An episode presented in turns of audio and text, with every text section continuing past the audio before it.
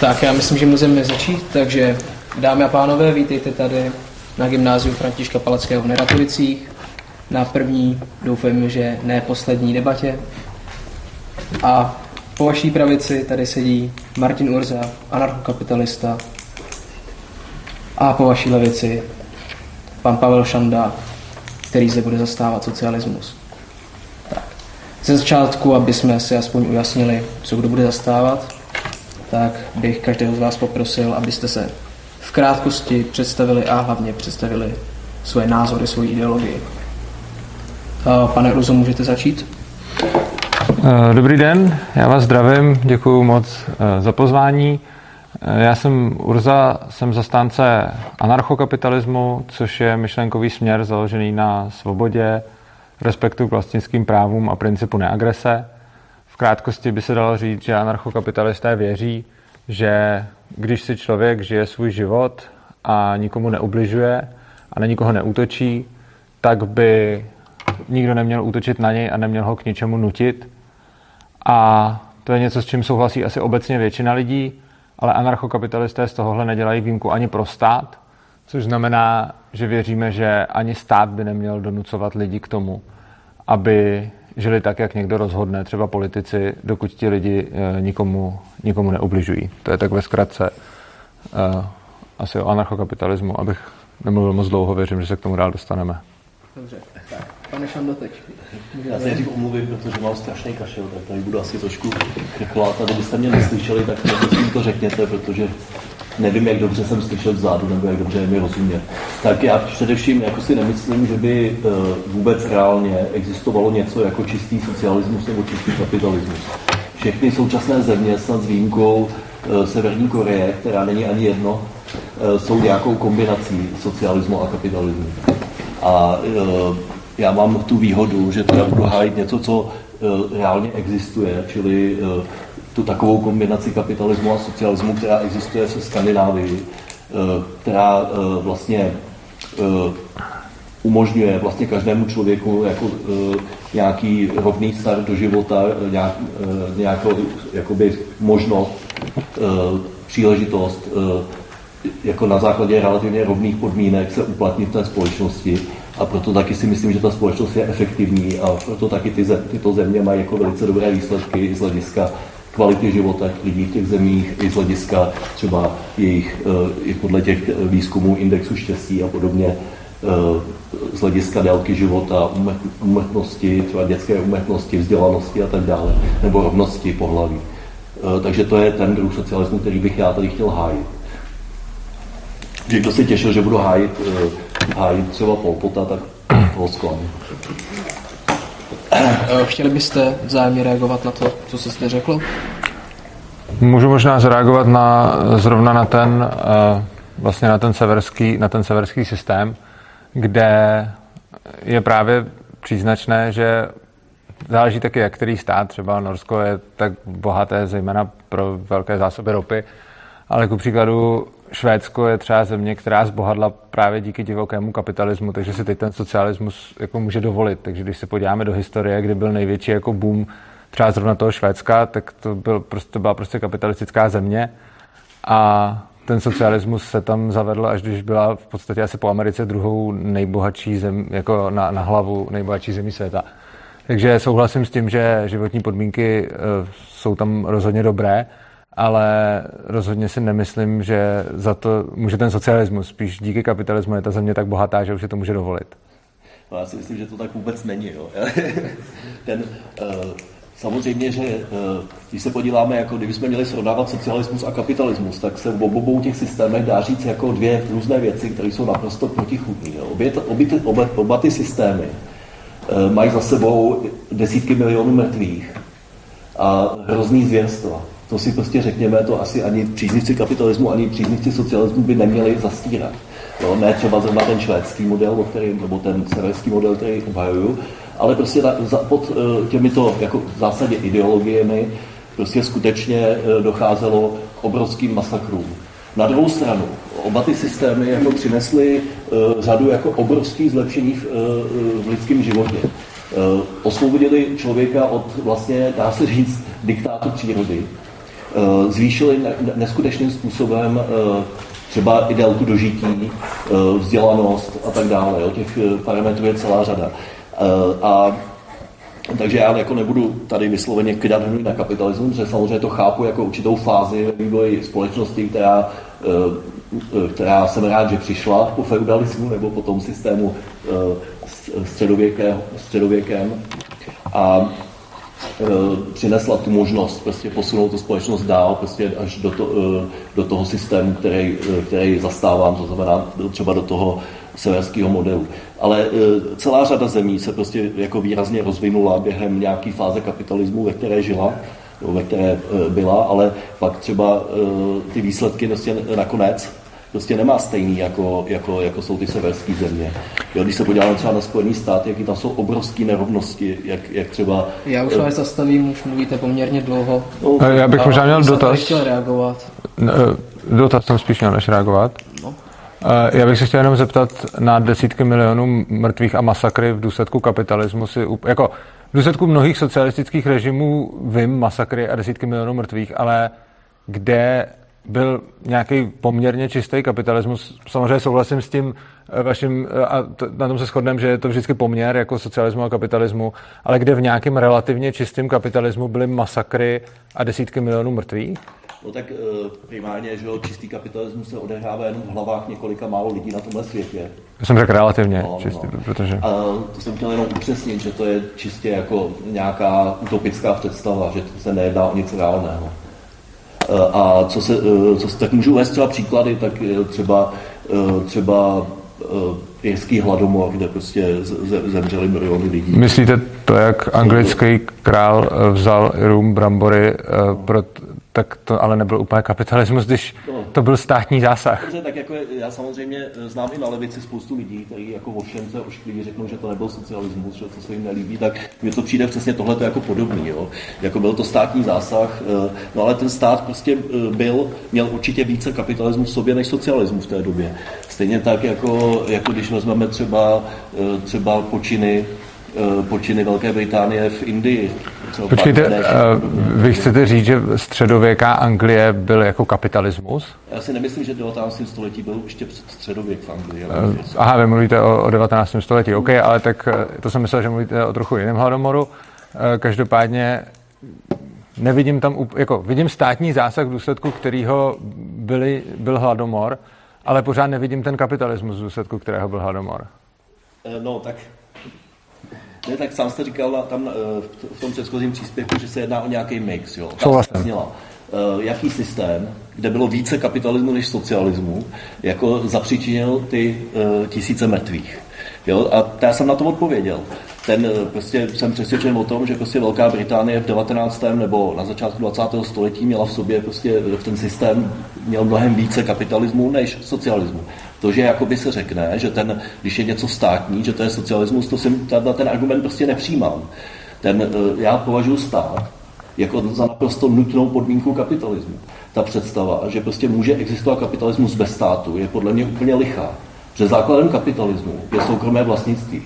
Soukromé vlastnictví není možné bez ně, něčeho, co jako moderní soukromé vlastnictví není možné bez něčeho, co zajišťuje ochranu toho soukromého vlastnictví, a to je stát. Eh, pozor, tohle je falešný argument. Jenom proto, že stát zajišťuje momentálně eh, soukranu, ochranu soukromého vlastnictví, tak z toho neplyne, že neexistuje jiná možnost, jak to zajistit. Dobře, to je první věc. A druhá, uh, volný trh, ale to je jako první věc, ale uh, no ne, tak vy říkáte, že když stát zajišťuje vlastnictví, tak z toho plyne, že stát je jediná možnost, jak zajistit vlastnictví, což tvrdím, že je argumentační klam.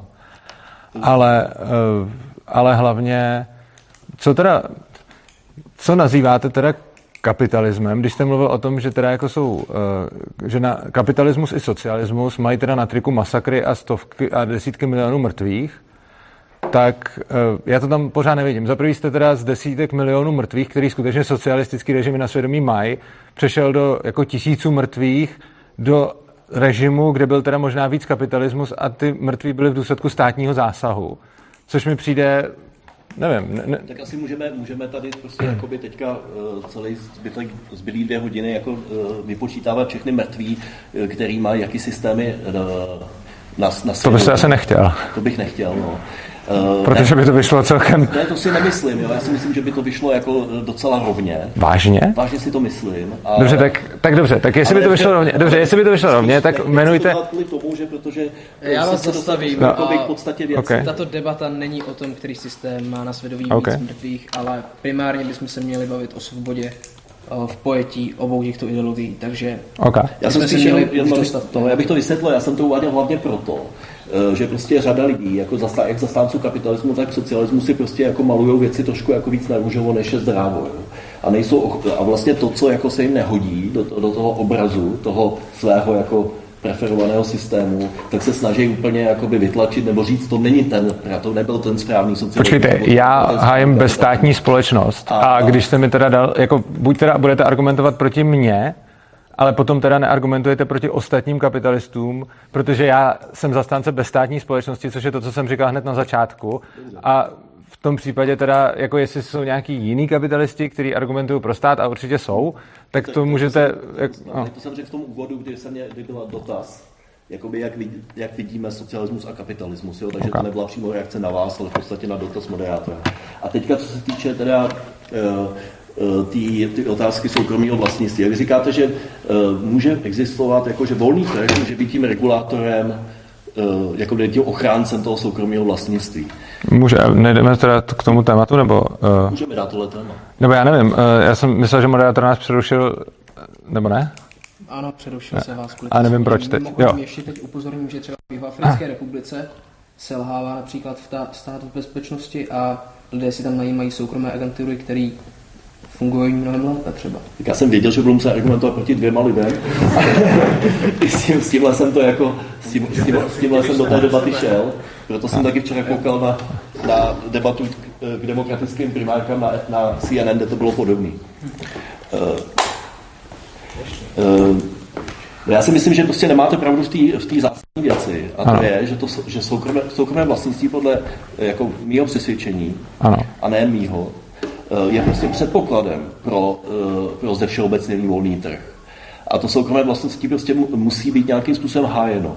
Pokud prostě to soukromé vlastnictví je hájeno čistě tím, že uh, někdo, jako kdo to soukromé vlastnictví má, má nějakou, nějaký monopol na ozbrojenou moc, nebo má více ozbrojené moci než někdo jiný, tak to není kapitalismus, ale je to feudalismus.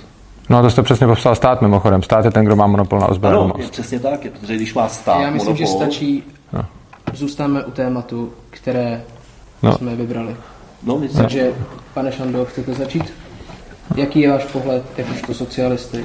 Já myslím, já myslím, že lidi to zajímá, tady to naše debata. Myslím, že by se z toho tématu nemělo utíkat. Jako ne, tak klaďte, klaďte otázky jako moderátor třeba, nebo jak chcete. Dobře, tak uděláme demokratické hlasování. Kdo z vás chce se bavit o svobodě?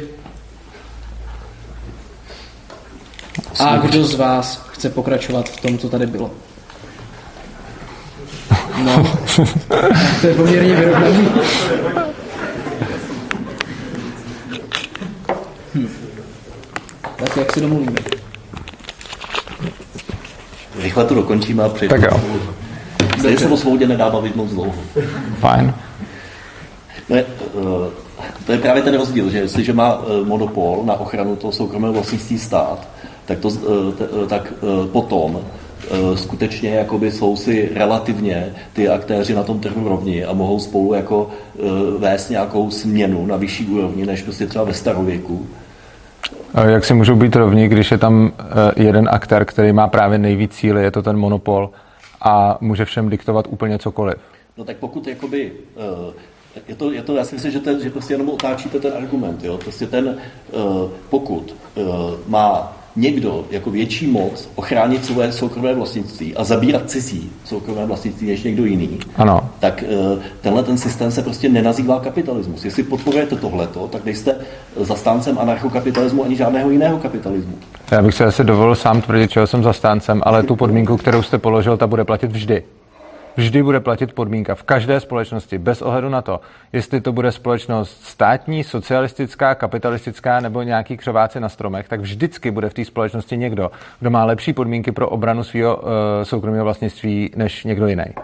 To, tuhle tu podmínku nemůžete odstranit. To, takže to není něco, čeho by byl člověk zastáncem nebo odpůrcem, ale je to něco, co prostě vždycky platí. To je inherentně splněno v každé společnosti, kde je víc než jeden člověk. No tak to není tak úplně pravda, jo, protože ten, jako jestliže prostě třeba uh, ta uh, klasická feudální společnost v podstatě stála na tom, že někdo, kdo měl prostě nějakou větší ozbrojenou moc a nabídnul prostě ochranu jako nějakýmu, nějaký skupině rolníků kolem, eh, kolem nějakého pevněného hradu, že jo, tak ten člověk měl jakoby svůj monopol na ozbrojenou moc a, byl, a pokud jako chtěl, tak šel a porazil vedlejšího nějakého feudála a zabral jeho majetek. Jeho, no. Eh, stal se vlastně jakoby eh, vybíračem výpalného pro ty eh, podané, kteří předtím patřili tomu, tomu druhému feudálovi. Jo. V kapitalismu, jako v aspoň moderním kapitalismu to takhle prostě úplně jako nefunguje. Pokud by prostě jedna, jedna korporace šla a prostě násilím, násilím prostě zabrala majetek jiné korporace, nebo nějaký jako živnostník tady by přišel a zabral by e, stroje třeba jiného živnostníka, tak e, je to prostě krádež a ten stát e, tohle to nějakým způsobem postihuje. Ale stát hlavně přesně tohle to dělá a dělá to víc než každá jiná entita v té společnosti. Nikdo nebere lidem tolik majetku a zdrojů, kolik bere stát, protože stát nutí všechny odvádět většinu toho, co vydělají, právě tomu státu. Což znamená, že v každé společnosti máte někoho Většinu. silnějšího. Většinu toho, co vydělá, ano. Mezi 60-70% toho, co člověk vyprodukuje, uh, musí nějakým způsobem odvést a rozhoduje o tom stát. Eh, je to započítání přímých, nepřímých daní, uh, zdravotního, sociálního pojištění a tak dále. A nikdo jiný nebere tolik. Což znamená, že jako ten stav budete mít vždycky a vždycky budete mít nějakou, vždycky budete mít nějakou organizaci, která bude mít větší moc než ostatní a vždycky budete mít nějaký lidi, kteří si dokážou svůj soukromý majetek uh, ochránit líp než jiný lidi. To platí i dneska, to platí tady, to platí úplně všude. No tak především, jako pokud tady mluvíme o, o tom, že stát něco lidem bere, což samozřejmě bere, ale taky za to něco dává. Že například poskytuje právě třeba určitou bezpečnost, poskytuje lidem třeba zdravotní péči, třeba u nás, ne třeba v jiných zemích, ale v řadě zemí ano. Poskytuje lidem třeba vzdělání zdarma, čili to není jakoby, že by si to stát vzal a pak jako to nechal, ale že ty peníze nějakým způsobem eh, nebo ty prostředky použije prostě ve prospěch zase eh, nějakých společných projektů té společnosti. Jo? No ale... Protože třeba ta společnost není schopná efektivně jako eh, jako třeba využívat těch svých demokratických práv, které v tom, eh, v tom státě, pokud je demokratický, má, to je jiná otázka. Ale, ale t- ten princip je prostě takový, že to ten stát vezme, protože to není dobrovolná transakce. No. Když já vám něco, když já půjdu a něco vám vezmu, tak i když vám za to něco koupím nebo poskytnu, tak se to nic nemění na to, že jsem vám to vzal a že jsem vás oloupil. Takže to, že poskytnu protiplnění, není záruka toho, že to byla dobrovolná transakce nebo že to bylo v pořádku, protože záruka toho, že to byla v pořádku, je, že to je dobrovolný. Takže když k někomu přijdu, nabídnu mu nějakou svoji službu, věc, cokoliv, že mu poskytnu a on mi za to nabídne protiplnění nějaký peníze a dohodneme se a uzavřeme dohodu, tak to je dobrovolná dohoda. Oproti tomu, to, co dělá stát, není tohle. Stát přijde, nabídne nějaké služby, protiplnění a podobně a zároveň si stanoví jejich cenu, kterou musí člověk zaplatit bez toho, aby to byla vzájemně stanovená cena, bez toho, aby tam byla dohoda, bez toho, aby souhlasil a bez ohledu na to, jestli ty služby a v jakém rozsahu vůbec využívá. Takže já, když půjdu a okradu vás, tak i když vám za to potom něco koupím, tak to nic nemění na mý krádeži.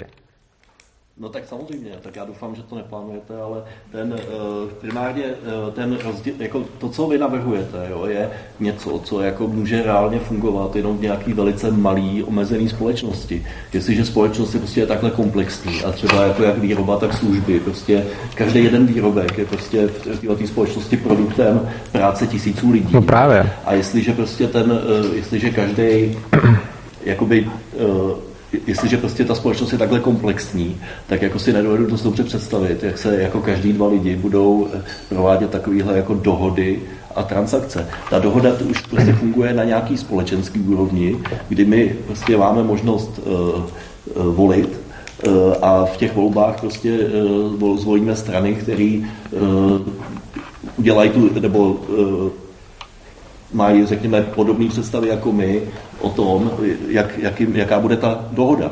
Jo, to, to není dohoda, to je diktát. Každý jako jednotlivec ne, ne, nemusí souhlasit. Ostatně i vy jsem si poslech kousek vaší přednášky a jste říkal, že někdy prostě ta dohoda může být pro někoho nevýhodná, no tak logicky. No. Počkejte, to, co mě musíte. To... Já jsem naopak říkal, že dobrovolná směna je vždycky výhodná pro obě strany.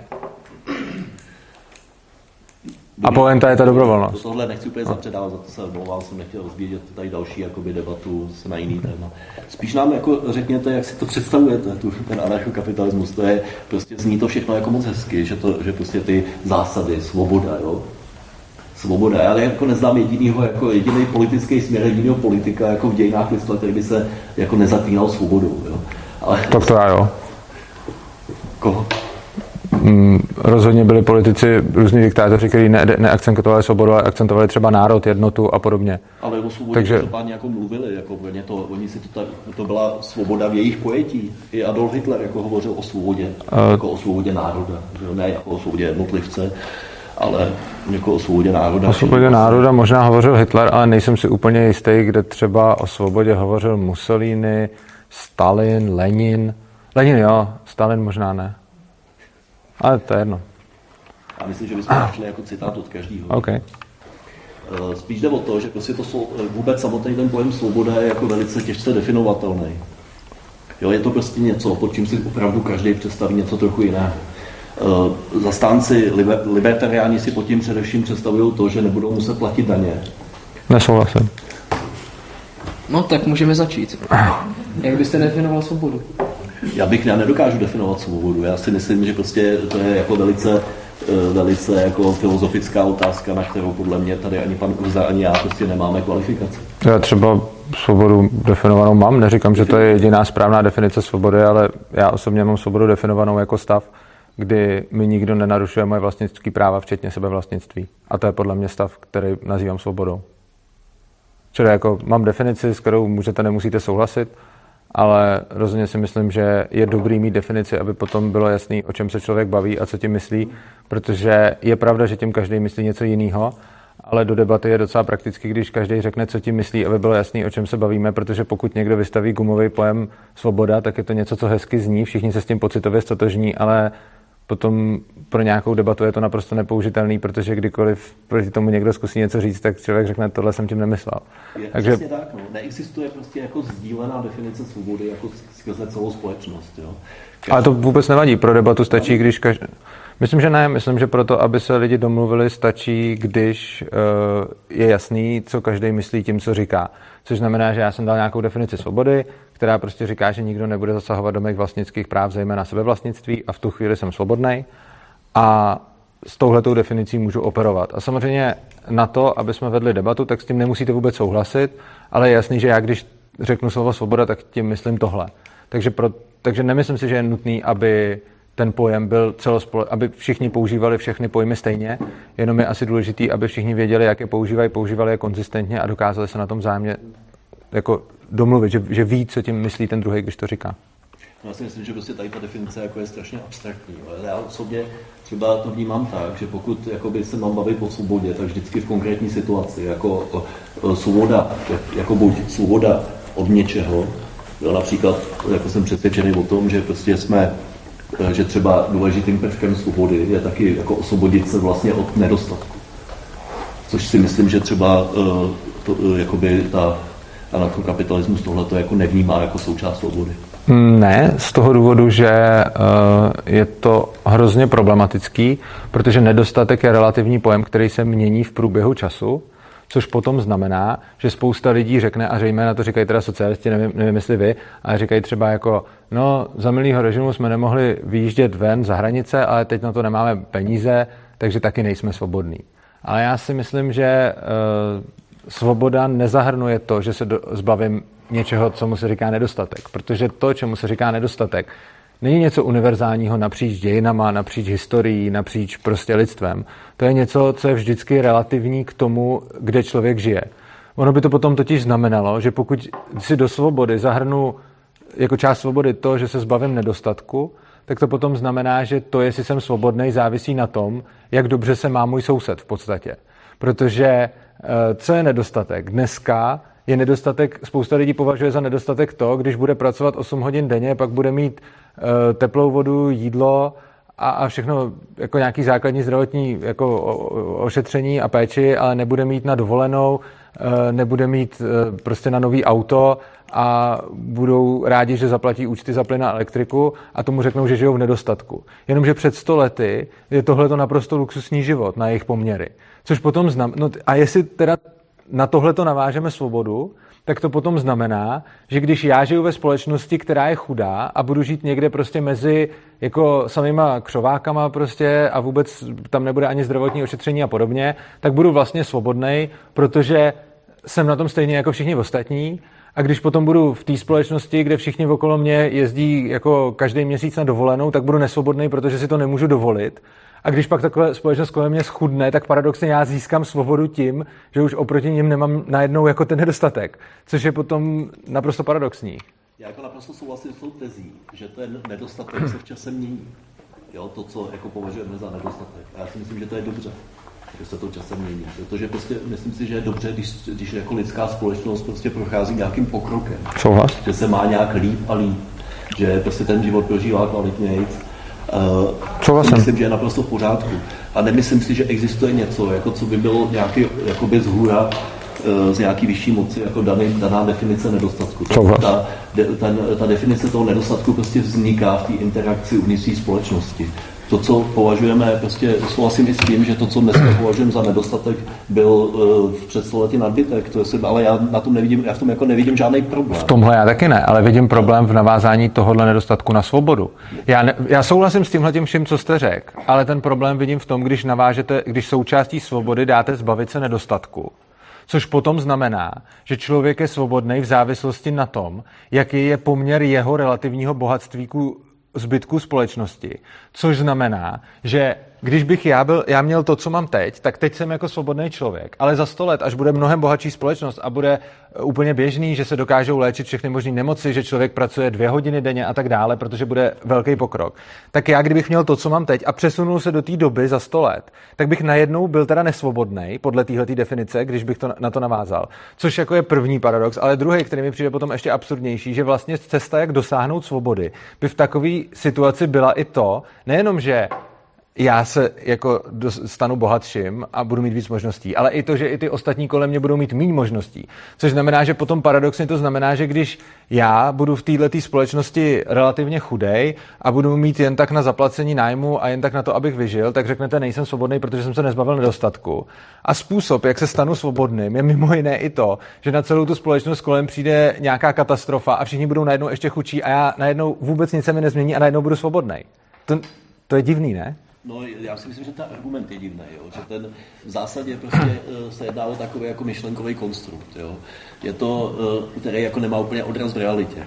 Prostě eh, lidi, je podle mě správně, a my jsme se na tom dokonce shodli, že prostě každá další generace chce žít líp než ta předchozí. S tím souhlasím. Pokud jsem zmiňoval jako nedostatek, jako něco, co brání člověku ve svobodě, tak jsem to myslel v tom smyslu, že samozřejmě jako svoboda předpokládá to, že člověk není k něčemu nucen pokud jako žije v nedostatku, tak je nucen dělat věci, které jim dělat nechce. Nebo... Uh, uh, příklad?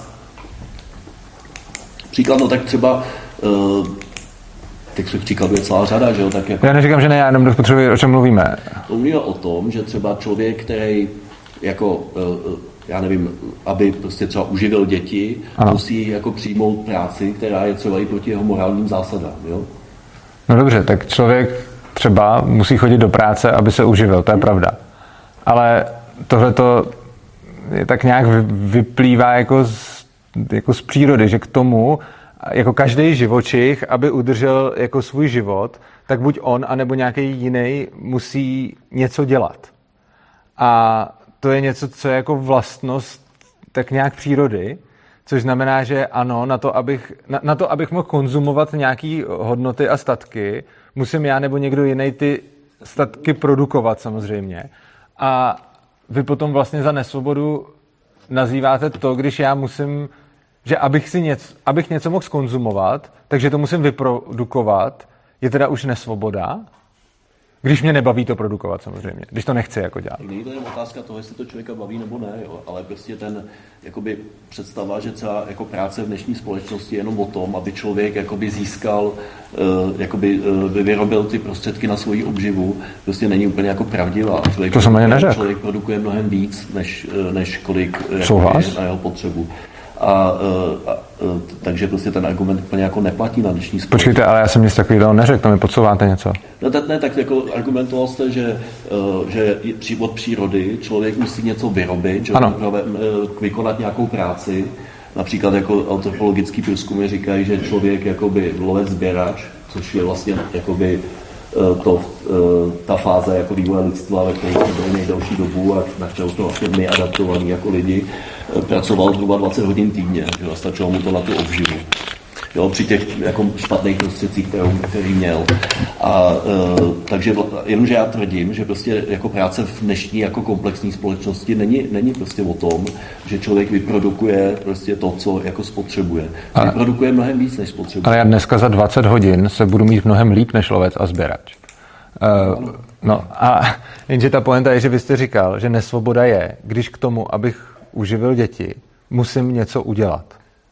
To, to, to byl váš příklad. Vy jste řekl, že, že, že nesvoboda je to, že na to, abych něco konzumoval, jako když to obecně vy jste řekl, že vy děti, tak na to musím vykonat nějakou práci prostě.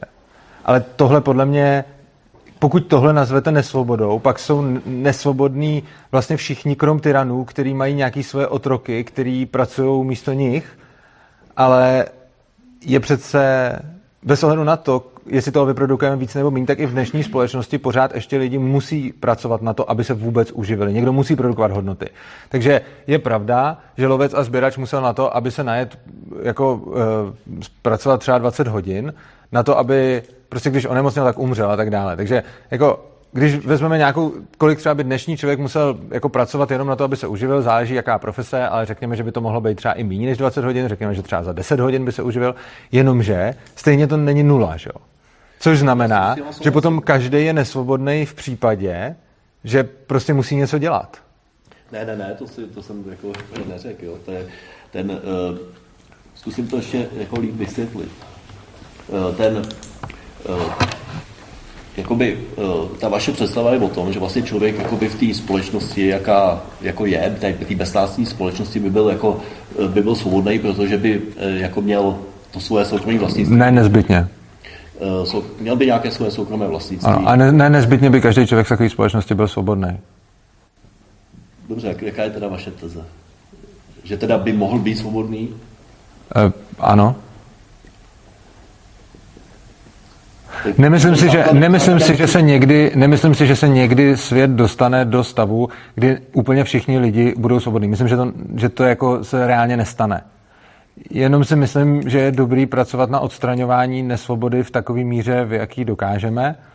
A já si nemyslím, že v bezstátní společnosti budou všichni lidi svobodní, jenom si myslím, že míra svobody vzroste.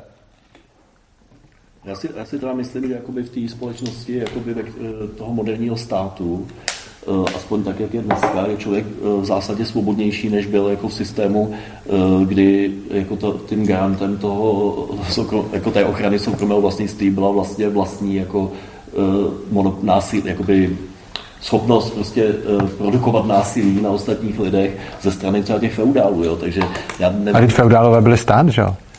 Tak ne tak úplně, to bylo spíš jako uh, roztříštěný, uh, to, bylo, to bylo v podstatě na principu takový, když to řeknu jako lidově, uh, takový, takový vyvěračů výpalný. No, nebo, no to je dneska stát taky, že jo, jenom to má lepší propagandu. Jakože to, jako feudalismus byly normálně státy, a dneska máte taky státy. Tehdy se vybíralo výpalný, dneska se vybírá taky.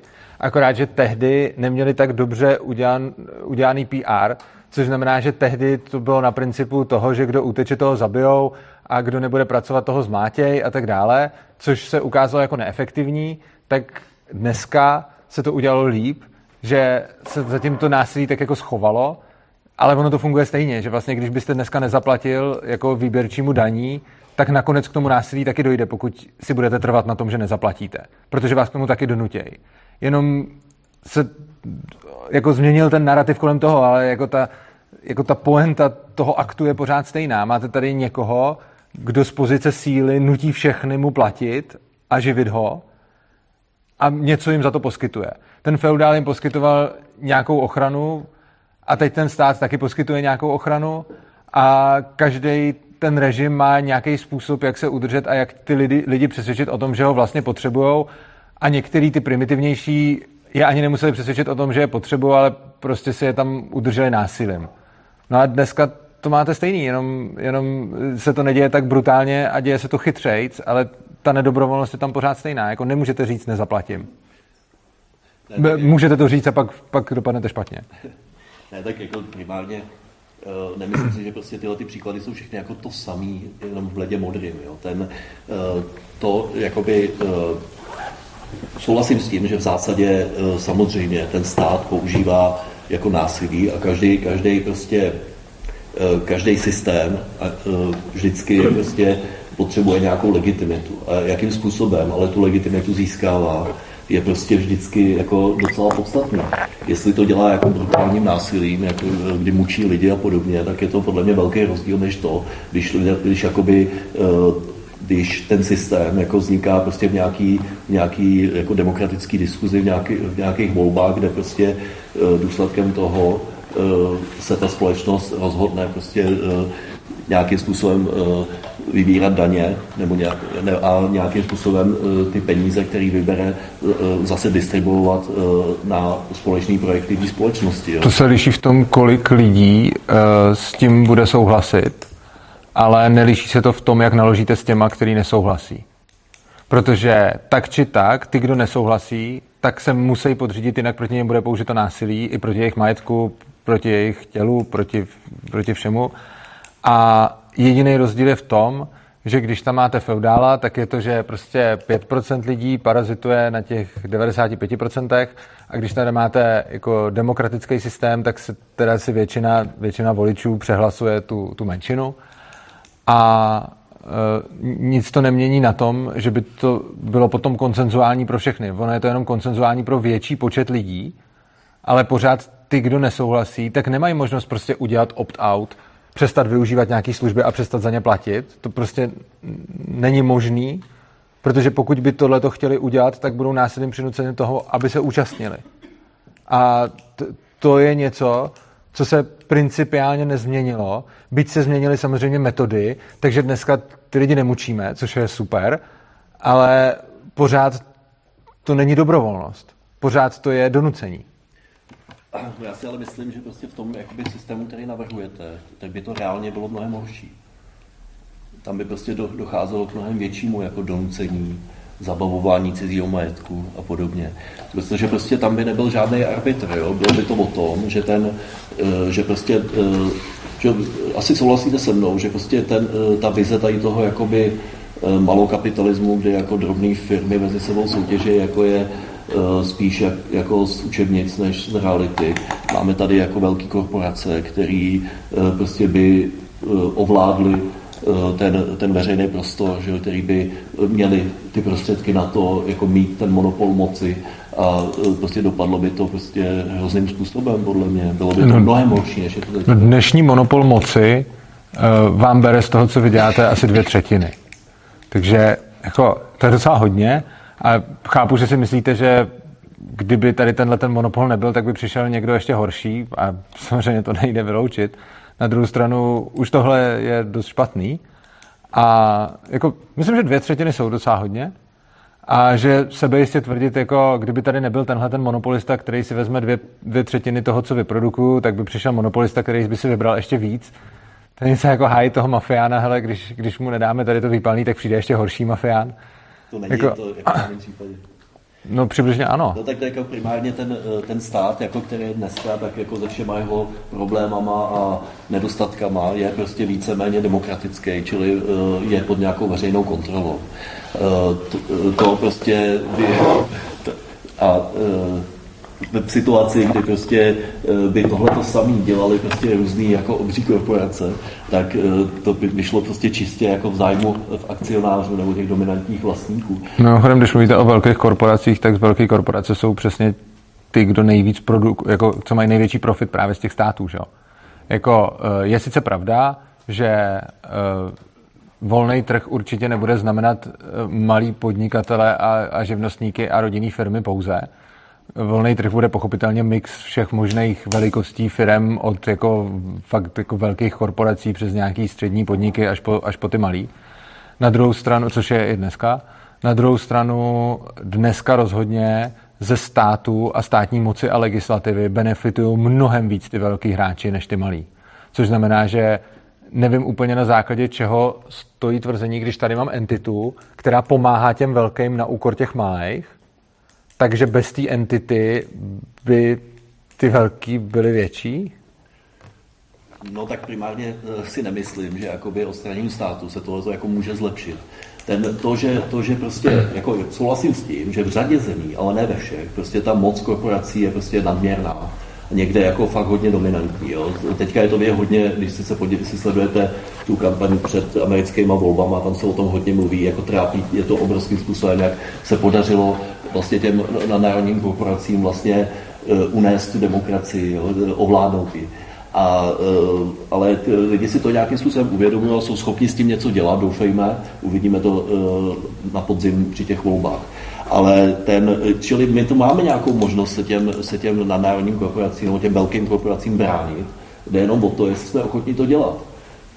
Jo, o tom to je. Ale eh, v, tý, v tom systému, který navrhujete vy, by prostě neměl člověk absolutně žádný odvolání proti naprosto brutální diktatuře těch korporací. Počkejte, já mluvím o tom, že stát jako instituce těm velkým korporacím pomáhá. Je to, to si nemyslím, že je jako obecně je to, je to obecně pravda, můžu uvést ty, ty příklady. Když se tvoří legislativa, tak za prvé, máte malého podnikatele a máte velkou korporaci. Kdo z těch dvou má asi tak větší uh, páku na to, aby si prosazoval do legislativy svoje zákony, které budou potírat konkurenci a pomáhat jemu? Samozřejmě jako malá garážová firma neudělá vůbec nic, velká korporace to může dělat buď legální cestou, jakože lobováním, nebo nelegální cestou, že si koupí politiky, to se samozřejmě děje, takže to je jako první věc.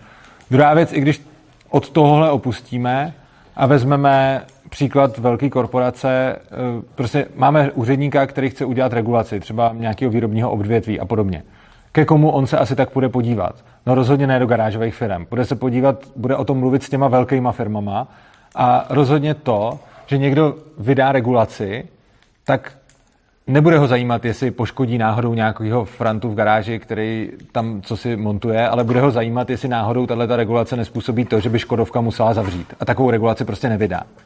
No a třetí věc, i když nebude vůbec brát v úvahu ty velký a malý, jako malý podniky a prostě udělá nějakou regulaci, která mu přijde prostě správná a bude to jako úředník, který vůbec nebude řešit, komu tím pomůže a nepomůže, no tak ta malá firma na to může dojet mnohem snáze, zatímco ta velká firma má celou armádu právníků a, a účetních, eh, který se s tou regulací vypořádají.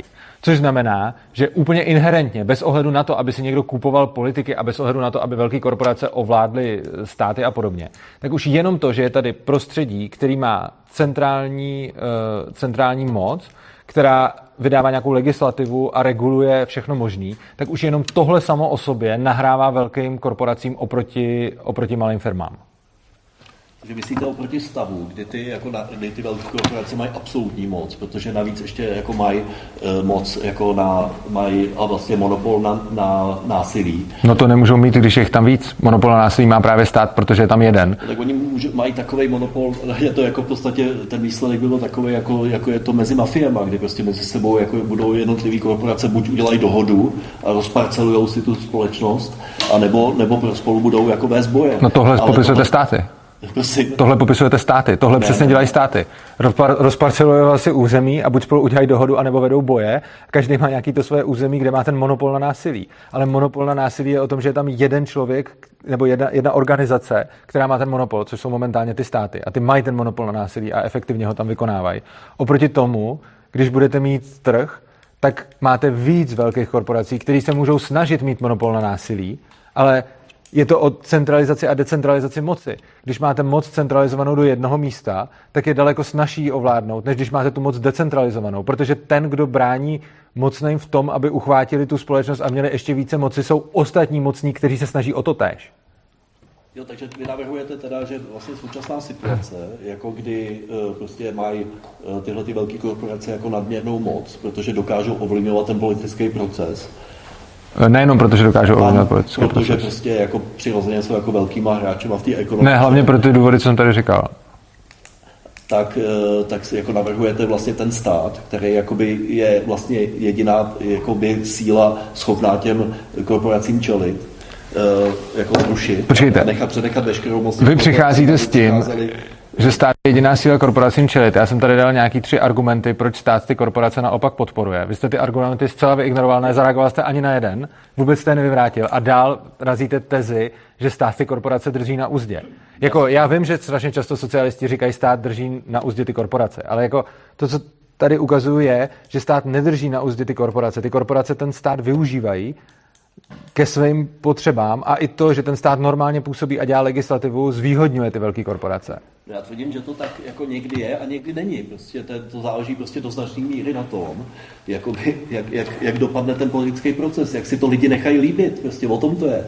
Jako jestliže prostě uh, jsou lidi jakoby přesně, jako že každý sám za sebe, jo, a uh, nekoukám kolem sebe, ne, ne, nezajímám se ostatní lidi, tak samozřejmě moje síla v tom politickém procesu jako by vůči těm korporacím je naprosto zanedbatelná, že a můžu prostě rovnou jako říct teda korporacím, ať si to řídějí sami, že jo.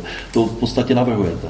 Reálně, jo, si myslím, jako to je můj, moje přesvědčení. Neříkám, že to tvrdíte, ale tvrdím, že uh, já jsem přesvědčen o tom, že přesně takhle by to dopadlo. Uh, ale zase jako je řada případů, kde, kde prostě se s těm státům, státy přece jenom ty korporace nějakým způsobem omezují. Existují prostě různý, jakoby, kdy státy prostě třeba rozbijou tu korporaci, jakože ji rozdělej na menší korporace, jo, to ve Spojených státech na to, na to jsou zákony, ale i v řadě dalších zemí. Existuje řada regulací, které ty korporace nechtějí, jako třeba z hlediska ochrany životního prostředí, ochrany zaměstnanců, ochrany bezpečnosti a práce a tak dále, který prostě rozhodně nejsou jako produktem těch korporací. Ty korporace by nejradši jako ne, nebyly vůbec nějak ne. Ty korporace by nejradši byly omezený tak, aby jejich konkurence byla omezená víc. Pro tu korporaci je výhodný, když je velká korporace a přijde ochrana zaměstnanců. Ona si s tím poradí docela snadno. Ty, kdo mají problém, jsou malé firmy. Což znamená, že všechny tyhle ty zákony a ta legislativní džungle, která tady vzniká, nahrává přesně těch velkých korporacím, který na to mají právníky a který si s tím umí poradit. Což znamená, že pokud jste velký hráč a máte na to, tak uvítáte každou další regulaci, každý další znepřehlednění legislativy, uvítáte tu legislativní džungli, uvítáte uh, tvrdší podmínky na uh, prostě zaměstnaneckou politiku a podobně, protože vás to zvýhodní oproti menším hráčům, protože na vás to bude mít sice nějaký negativní dopad, ale na ty menší to bude mít dopad ještě mnohem větší. Tak kdyby ale to bylo ta, takhle, jako já, to, kdybyste měl pravdu, tak vlastně by to byly právě jako malé firmy, které by se stěhovaly do zemí s, nižší, s nižšími standardy ty, regulace, s nižší ochranou zaměstnanců a podobně. No ne, to je přesně ne ten, velký ne, to je přesně ten problém, že ta malá firma nemá, to je přesně, to přesně jenom dokazuje to, co říkám. Ta velká korporace, když někde jsou vysoké daně, nebo je tam něco špatně, nebo se jí nelíbí ty podmínky, které ten stát určuje, tak se prostě přestěhuje jinam. To ta malá firma udělat nemůže. Což je zase další ukázka toho, jak vůbec existence státu jako entity a ty jeho legislativy bije ty malé firmy na úkor těch velkých. Protože přesně ta velká, ta velká korporace má spoustu možností, co může dělat. Ona může změnit Ona může změnit svoje sídlo, ona se může přestěhovat jinam, ona může danit svoje příjmy, ona je může přesouvat mezi různýma zeměma a může na to vyzrát. Zatímco když máte firmu o 30 zaměstnancích v Praze, no tak samozřejmě se nepřestěhujete najednou do Berlína, že jo? Protože na to, jako někdo možná jo, ale typicky to není, typicky to není, typicky to není to, co, no tak ale ani, ani na Ukrajinu, že jo. Prostě typicky to není to, co chcete udělat, protože na to nemáte ty prostředky. Čili přesně tohle, to, co uvádíte, že ano, velké korporace se se stěhují a to je jeden z těch způsobů, jak můžou využít právě té legislativy k tomu, ke svým zvýhodnění oproti těm malým. Protože potom máte ty dva státy s různou legislativou, ty malé firmy musí podnikat tam, kde prostě jsou a ta velká se může přesunout z jednoho státu do druhého, ale pořád konkurovat v tom původním. Takže to je přesně spíš ukázka toho, co říkám já. To je zase jenom jako otázka toho, že jaký, jako té legislativy, kdo teda jakoby je schopen v tom politickém procesu prostě víc prosadit. Chápu, že prostě korporace mají, jakoby, jsou zvýhodněný v tomto procesu, ale ne vždy jako se, jim, se jim to daří úplně. Kdyby byla pravda to, co říká... Já jsem neřekl, že se jim 100% daří, já říkám, že jsou zvýhodněný. Zvýhodněný jsou už jenom tím, že jsou to velký korporace. Ano, a ještě navíc jsou zvýhodněný státem a legislativou. byli by, jako, proč by měli být méně zvýhodněný ve chvíli, kdy prostě všechno funguje podle vašich představ, kdy všechno je na No já jsem vám na to odpověděl, já jsem dal ty tři argumenty, které úplně ignorujete a mluvíte dál, jako kdybych je neřekl. Vy jste řekl jenom to, že v zásadě teda jakoby ty korporace nebudou mít takovou moc. Ne, já jsem řekl tři argumenty, já vám můžu zopakovat. Nepůjde o, ten primární argument se pochopil takhle, že nepůjde o monopol jako ozbrojené moci.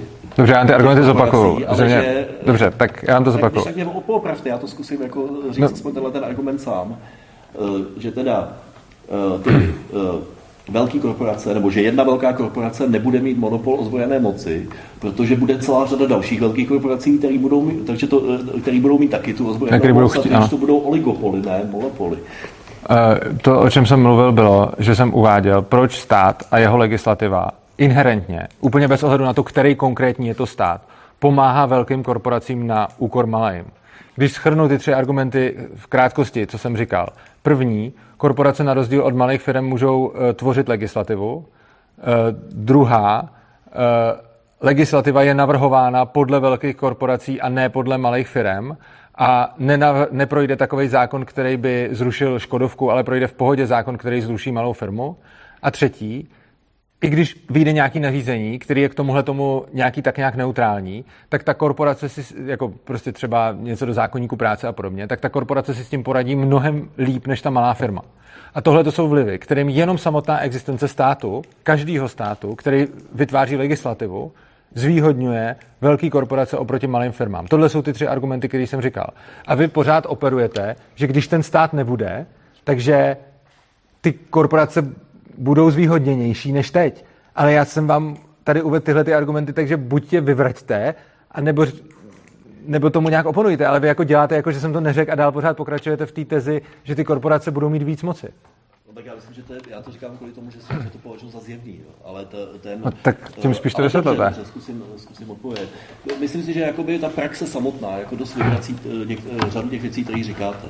Jestliže prostě jsou regulace výhodné, zejména pro velké korporace, o čem, jak, to, jak to naznačujete, tak pak teda nechápu, proč se ty velké korporace tolik snaží ovlivňovat ten, eh, ten politický proces. No právě proto, proto to, vy posloucháte? Ten první argument byl, že ty velké korporace si můžou ovlivňovat legislativní proces. To byl bod jedna.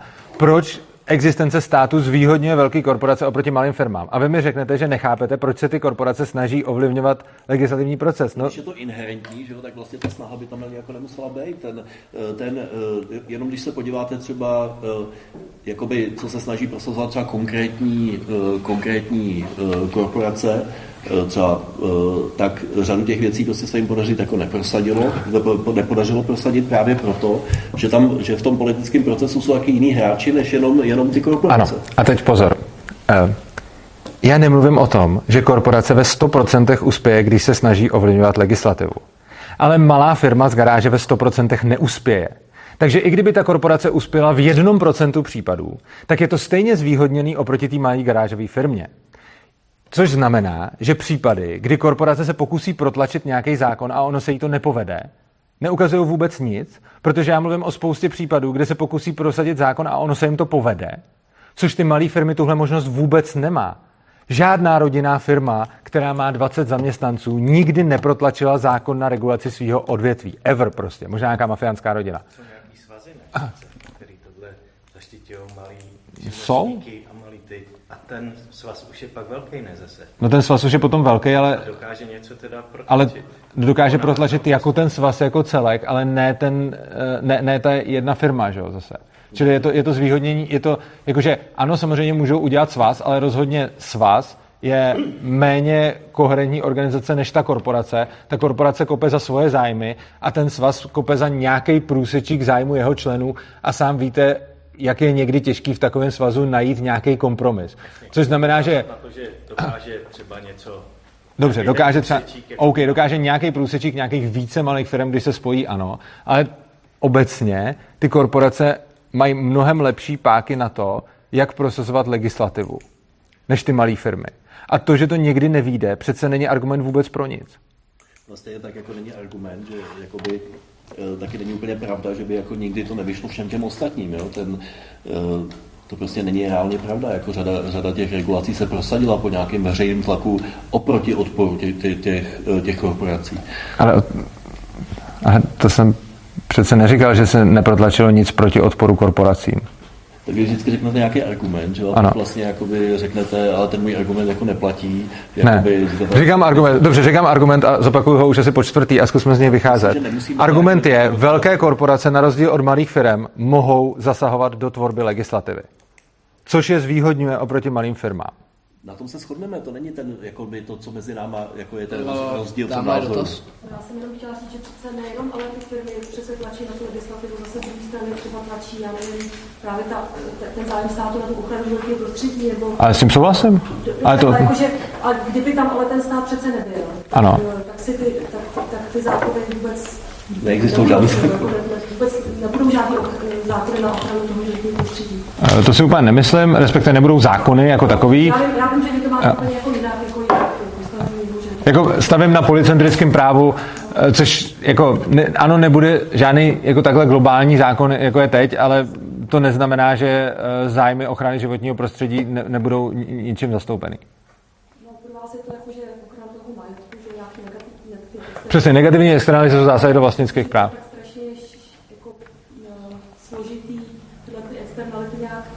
kvantifikovat a jako jsou přece rizika, které v dnešní době nedokážeme vůbec dohlídnout, tak si myslím, že je pořád lepší se teda držet uh, nějaký předběžný opatrnosti a uh, snažit se teda ovlivňovat co jako můžeme, že prostřednictvím toho státu. Já souhlasím s tím, že ne všechny rizika jsou jako dobře měřitelný, ale tam, kde máme pocit, že něco by mohlo být riziko, ale nevíme, jestli je to vlastně riziko, bych já osobně aplikoval presumci neviny, protože trestat někoho za to, že dělá něco, co se obávám, že by mohlo být nebezpečný, ale nemám žádný důkaz ani podklad pro to, že to nebezpečný vlastně je nebo bude, tak to mi přijde, jako tam bych prostě aplikoval presumci neviny. A když se za 200 let zjistí, že to teda špatně bylo, tak jako potrestáte. No a potřebujete to za 200 let potrestat? No tak když třeba se díky tomu populace sníží na desetinu, tak by nějaký trest byl na snadě, ne? A k čemu by takový trest byl? No, když by byl mrtvý, tak asi k ničemu, že no. A i když by byl živý, k čemu by takový trest byl? Anarchokapitalistické společnosti. Ne, obecně mě, mě, by jenom zajímalo, mě by jenom zajímalo, když by byl teda živý, k čemu by bylo toho trestat? trest je přece uh, něco, co má odradit budoucí uh, vyníky potenciální. No ano, a proto říkám, v momentě, kdy máte výníka, tak samozřejmě nemám nic proti tomu ho zastavit.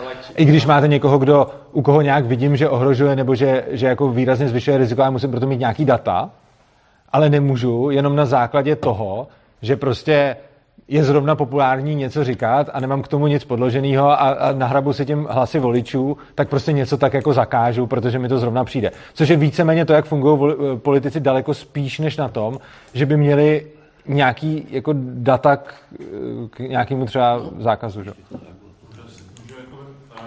Já bych to jenom posunul, jednu otázku, když se vám to nebude líbit, tak si to říkám se okamžitě jako historie. Zatím mi to přijde, to je debata mezi jako standardní kapitalismus versus anarchokapitalismus, jo? že vlastně se dostali k tomu. Takže otázka moje, jednoduchá, je, proč třeba ty korporace neomezit jakoby vnitřní demokratizací, což je v podstatě jako jedna z definicí socialismu že se prostě jako demokratizují ty podniky nebo ty korporace jako zevnitř. Že prostě jeden dělník, jeden hlas.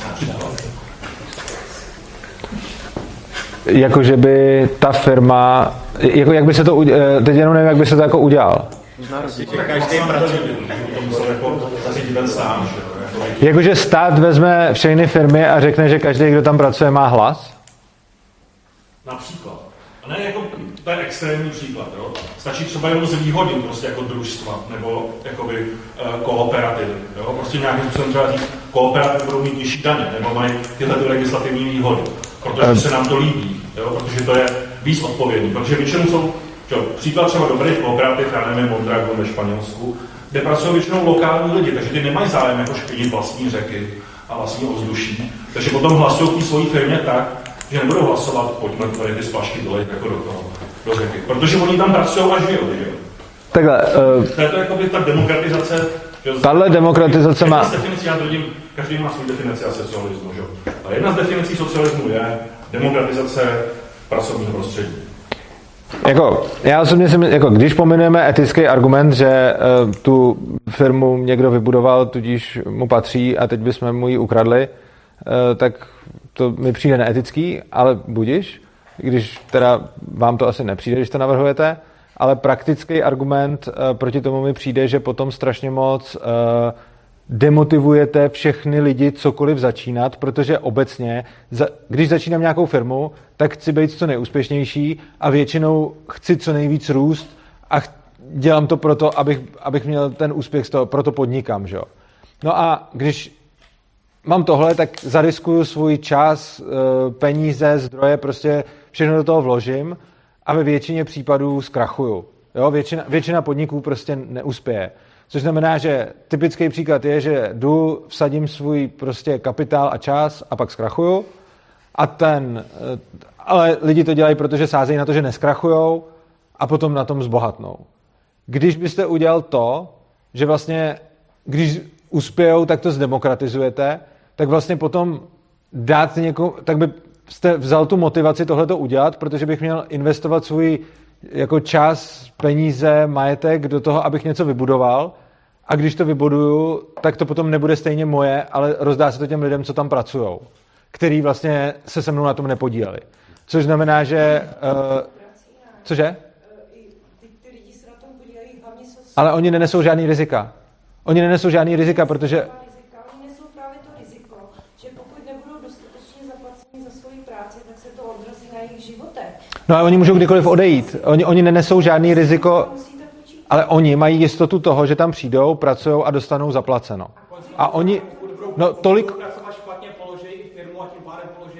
protože eh, Já vás zastavím, tolik- nebudeme se tady překřikovat. Eh, Pokud to- máte dotaz, tak se přihlašte a já Tolik, ne, tolik, ko- jakože, tam pracuje člověk a on ví dopředu, co za to dostane. Já jdu pracovat, mám nějakou pracovní smlouvu, pracuju za x tisíc a vím, že když tam ten měsíc odpracuju, tak dostanu těch x tisíc, super, hotovo a nemusím to dál řešit.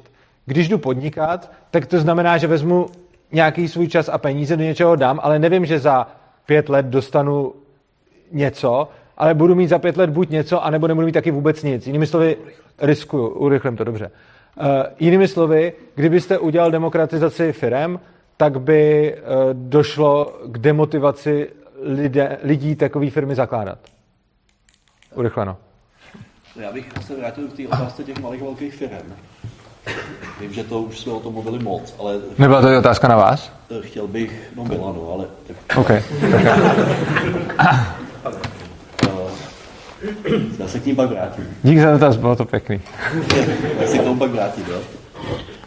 Eh, Spíš by mě zajímal ten mechanismus, jak teda v tom anarchokapitalistickém systému bude zajištěno to, že ty malé firmy budou teda jakoby mít větší vliv na to, aby jako než ty, než, ty, než ty obří korporace. Když teda říkáte, že v tom eh, systému, kde existuje stát, jako nějaký zprostředkovatel prostě života té společnosti, jako je to eh, působí ve prospěch těch korporací, tak jakým způsobem ten systém, který vy obhajujete, bude eh, vlastně zachraňovat ty, ty nebo jakým způsobem, jak vlastně dojde k tomu, že ty teda firmy na to budou najednou jako líp, ty malé firmy. No, on je nebude zachraňovat. On prostě jenom odejmete z toho systému ten prvek, který je znevýhodňuje, Jo, eh, stát, což znamená, že, říkal, že což znamená, že když máte... No, když, jsem to, teď- když uvádím konkrétní mechanismus, já, já vím, že vy jste ho už několikrát ignoroval, ale přesto jsem ho tady uváděl, uvádím konkrétní mechanismus toho, jak stát znevýhodňuje malé firmy na úkor velkých a když tento mechanismus odeberete, tak, tak dojde k relativnímu zvýhodnění těch malých oproti velkým, protože jste odebrali jejich znevýhodnění. To není prostě pravda tohleto, to je nelogický argument. Počkejte, když máte nějaký systém No, počkejte, a v něm máte... máme dotaz. Já mám dotaz. Mě by zajímalo, proč když v dnešní době se velké korporace uh, si dovolí prostě platit třeba 120 právníků se mzdama za 150 tisíc, uh, proč by v anarchokapitalismu si nezaplatili 500, uh, 500 těch uh, gangstrů, kterým by dávali mu 40 tisíc a vystříleli. To oni by se určitě zaplatili, ale oni by si to zaplatili, oni by si to zaplatili úplně stejně tak i jejich konkurenti. Ale A- malý podniky, jakoby já jako malý živnostník prostě Eh, si ne. můžu platit 500 Eh, gangsterů. Tohle je o, nemůžete si platit 500 gangsterů jako malý živnostník, ale tohle je, prostě. ale tohle je o, uh, tohle to je o celkovém zajištění bezpečnosti, kterou si samozřejmě nebude zajišťovat každý sám. Tohle to je strašně důležitý jako na, na vysvětlení. Když říkám absence státu, tak tím zároveň nemyslím absence všech služeb, který stát poskytuje a musíme si je poskytovat sami, ale myslím tím převod těchto služeb do dobrovolného poskytování těch služeb.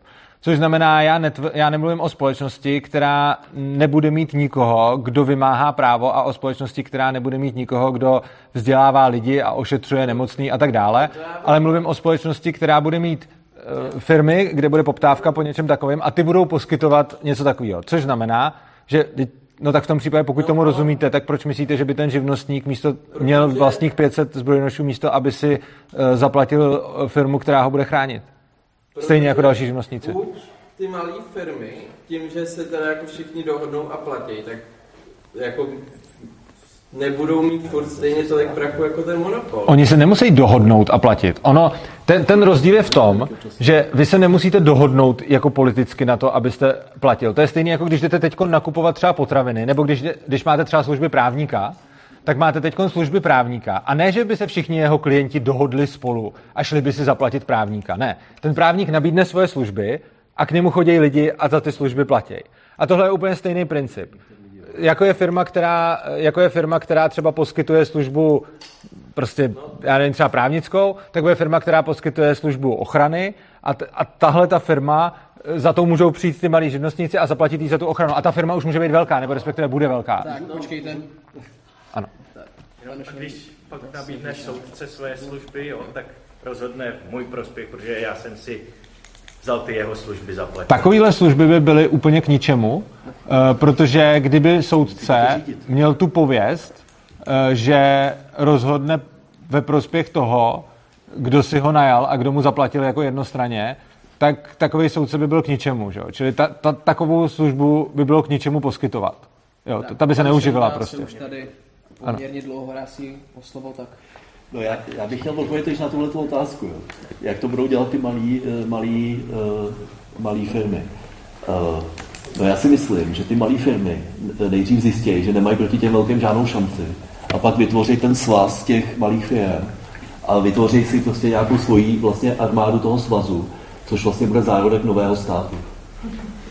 Eh, To je sice hezká idealistická představa a velice naivní, jak státy vznikaly, ale státy vznikaly spíš tak, že tam přišel někdo, kdo měl velký klacek a velký meč a nějakou armádu zbrojnošů na koních a řekl všem, že mu musí platit, jinak umřou. Takže takhle spíš vznikají státy, než tím, že by se ty malí shodli, že by se potřebovali proti... Ano, přesně tak. Jakože státy, nevzni... jako... státy nevznikají tak, že se lidi dobrovolně domluví a shodnou se, je, tady si uděláme stát, protože ho potřebujeme. Státy vznikají tak, že tam někdo přijede a řekne, tady je to mý a vy mi budete všichni platit, jinak umřete. Čili, čili říkáte, že vlastně ten stát vznikl, jestli můžu jenom, říkáte teda, že ten stát vznikl tak, že nějaký člověk, nebo skupina lidí, který byl Ano. ozbrojený, přijeli do, do města Uruk v Mezopotámii a řekli jim, a teď budete stavět ty zavlažovací kanály a zavlažovací systémy, jinak vás všechny popravíme. Jo? Takhle si myslím, že to skutečně neprobíhalo. Tak oni tam- Ten, ten stát prostě eh, vznikal jakoby tím, jak docházelo prostě k tomu, tý, tý, jak se ta společnost měnila eh, jakoby z primitivní, z jednoduché společnosti o malém počtu lidí na nějakou složitější, uh, složitější společnost s dělbou práce a s potřebou nějaký právě třeba takových projektů jako společných, jako je, jako je jsou byly třeba ty zavlažovací systémy v té Mezopotámii nebo uh, no, například. A ten, uh, že to bylo úplně typický, že jo, vlastně při vzniku prvních jako městských států a později jakoby sjednocování těch států samozřejmě, nebo těch městských států nějaký říše už bylo otázka většího násilí, ale ten, eh, ale jakoby eh, vznikalo to prostě ten, ten stát nevznikl jenom čistě jako, jako násilím, ale taky částečně, že to řešilo nějaký jako reální problémy. A podobně vlastně jakoby ta vize, kterou jakoby tady představujete, mně připadá prostě úplně šíleně utopická. Mně prostě to připadá hodně podobný, jako když prostě v Rusku bolševici jako šli dělat radikální demokracii. Prostě samozřejmě, a věřím tomu, že oni do toho tenkrát jako ze začátku šli s tím, že chtěli prostě uh, jako extrémně demokratickou společnost, kde budou všichni rozhodovat o všem, strašně demokraticky. A že ho podpořili na vznik Sovětů, že ho, kde prostě všichni hlasovali o všem. No ale prostě ty lidi se bohužel jakoby eh, postupně jako víc chudovali, než co, aby něco jako produkovali. Takže eh, vlastně potom eh, ten úpadek té demokracie a to, že z toho zešel nějaký totalitní systém, je prostě důsledkem nefunkčnosti takového jako až utopického modelu demokracie. Já jsem mimochodem... Ale to si myslím, že jakoby vlastně máte s tím jakoby stole, společný, jo? že vlastně si představujete jako, jako společnost, kde se jako v, ve složitý společnosti, která prostě se budou prostě vždycky dva a dva aktéři dohadovat, ačkoliv jsou jich jako tisíce a miliony a budou si mezi sebou jakoby vytvářet nějaký smlouvy. To prostě jako v nejlepším případě se to zvrhne zpátky v existenci států, protože prostě je to neskutečně jako nepraktický, aby každý s každým si vytvářel nějakou složitou dohodu a prostě z toho nakonec vzejde nějaká společenská dohoda a to už prostě představuje nějaký stát v nějaké formě. Prostě. Za prvé eh, jsem neřekl, že vznik státu, že tam nebyla žádná, jako žádný prvek dobrovolnosti, jenom říkám, že to byl primárně prvek násilí. Eh, vy si myslíte, že státy vznikly primárně teda dobrovolně? Jako, že tam třeba ty, co stavěli ty, ty vodotoky, že to byly jako svobodní lidi, kteří tam přišli, protože chtěli a nikdo nad něma nestál s byčem. Já si myslím, že to byla kombinace samozřejmě, jako, ale ten, No, ale... ale prostě já si myslím, že kdyby to bylo jako jenom na základě násilí, že by to prostě nemohlo fungovat. Já jsem taky neřekl. Navíc, a, Prosím vás, já jsem neřekl. Počkejte. Tohle to tvrdí, jo, já nejsem... Počkejte, já jsem před chvílí řekl, že jsem netvrdil, že státy vznikly pouze násilím a že jsem řekl, že to bylo převážně násilím. A vy jste mi teď zase řekl, to není pravda, že to vzniklo pouze násilím. Víte, já jsem to neřekl, takže... Já si myslím, že prostě primární tam byla ta potřeba nějaký tý jako eh, centralizace tý, jakoby toho rozhodování. Ale ta potřeba byla toho, kdo měl větší sílu. Tam, tam třeba zavlaž, vytvořit nějaký to zavlažování, postavit kolem toho města zeď, jo.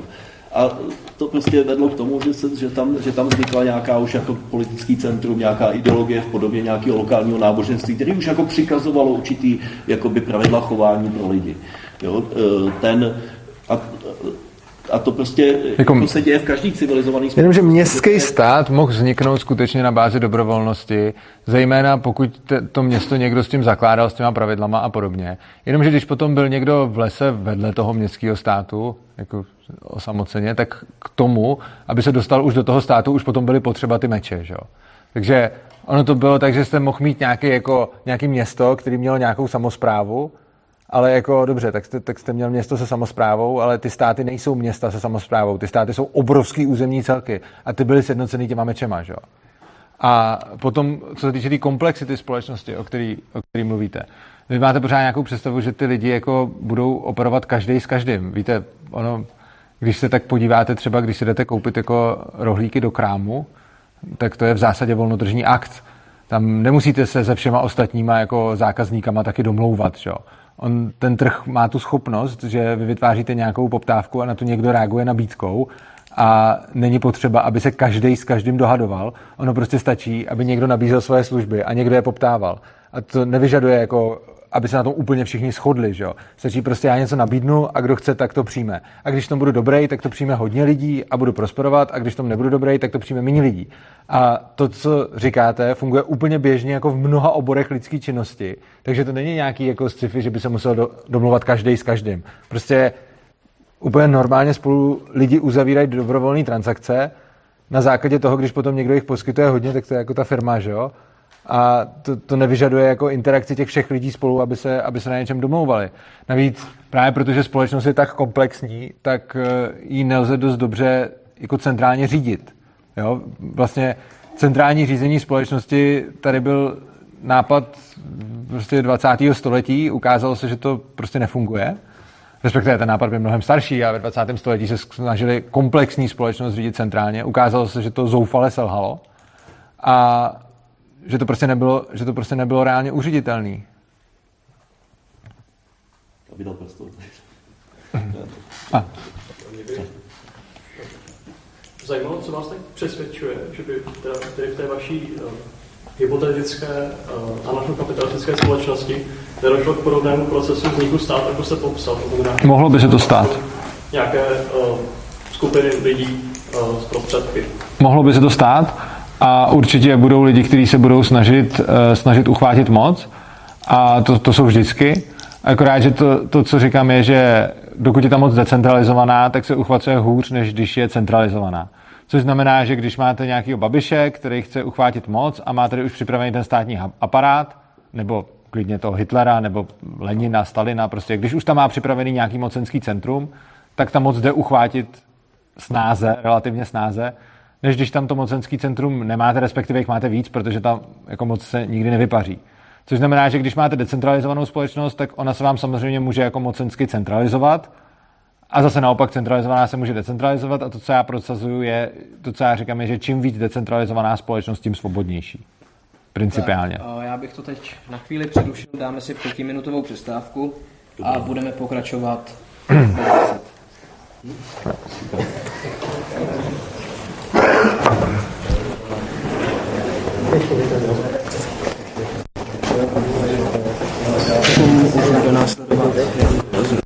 Tak jo. Zajímavější.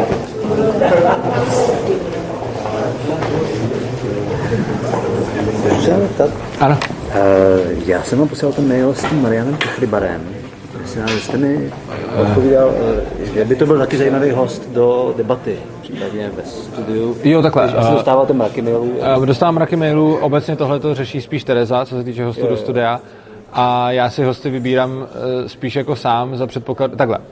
Obecně debaty řeším následujícím způsobem. Když po mně někdo chce, abych s něčím debatoval, tak ať to zorganizuje, pozve mě tam a já rád budu ale pokud já to mám organizovat, hmm. tak to si radši vyberu lidi sám. Dobře, Čili, no, dobře. jakože mám víc návrhů, než kolik to, ale když to pošlete Tereze, tak máte rozhodně větší šanci, než když to pošlete mě. Jasně. Takže on je to vlastně poměrně známý bloger a vydal, myslím, že tři knížky. Ale to, říkám, je to jako konzervativec. Jo, jde o to, že já obecně, když je někdo známý bloger a já ho jdu oslovovat, tak s tím mám spoustu práce, což nemusí být. Samozřejmě. Což znamená, že já si radši vyberu někoho, koho já chci do diskuze a pokud někdo jiný chce, abych s něčím vysu- diskutoval, tak, ať ho, tak když ho oslovíte za mě a on řekne jo, jasně a, a zařídíte to, tak já s ním rád budu diskutovat. Mhm. Čili tam, tam je to takhle u mě, ta bariéra. Dobře, díky. Jo, taky děkuji. Dobrý den. Dobrý den, těší mě. Já jsem vám chtěl strašně poděkovat eh, jakoby, za tu vaši aktivitu, že vlastně jakoby tady... Vy to sledujete? Ano. To jsem rád, díky. Jsem v podstatě jakoby nějaký přívrženec, fanoušek, prostě jako opravdu mě hladí strašně po srdci, když poslouchám vás. Naproti jakoby člověku, který mu prostě opravdu řeknete argumenty a on prostě jakoby je nepochopí. Prostě logický argumenty, jakoby, jak jste teďka třeba se tady s tím potkal, což se stává prostě u politiků, že jo, a u strašně moc lidí, kteří vystupují opět takhle veřejně. Takže já bych vám strašně moc rád dal nějakou prachy. Máte tady knížku nebo něco takového? Můžete já něco koupit? Kni- jo, bohužel eh, knížku tady teď u sebe nemám, já to vždycky Ale- nebo zapomínám. cokoliv, tričko ale nebo něco takového, já teď tady fakt nic Nic nemám, ale můžete, eh, můžete, pokud chcete, se stát přispěvatelem eh, Svobodného přístavu, je to na stránce opristavu.urza.cz. Hotově něco- můžu, ano. Jo, Dobře, asi- děkuji vám moc.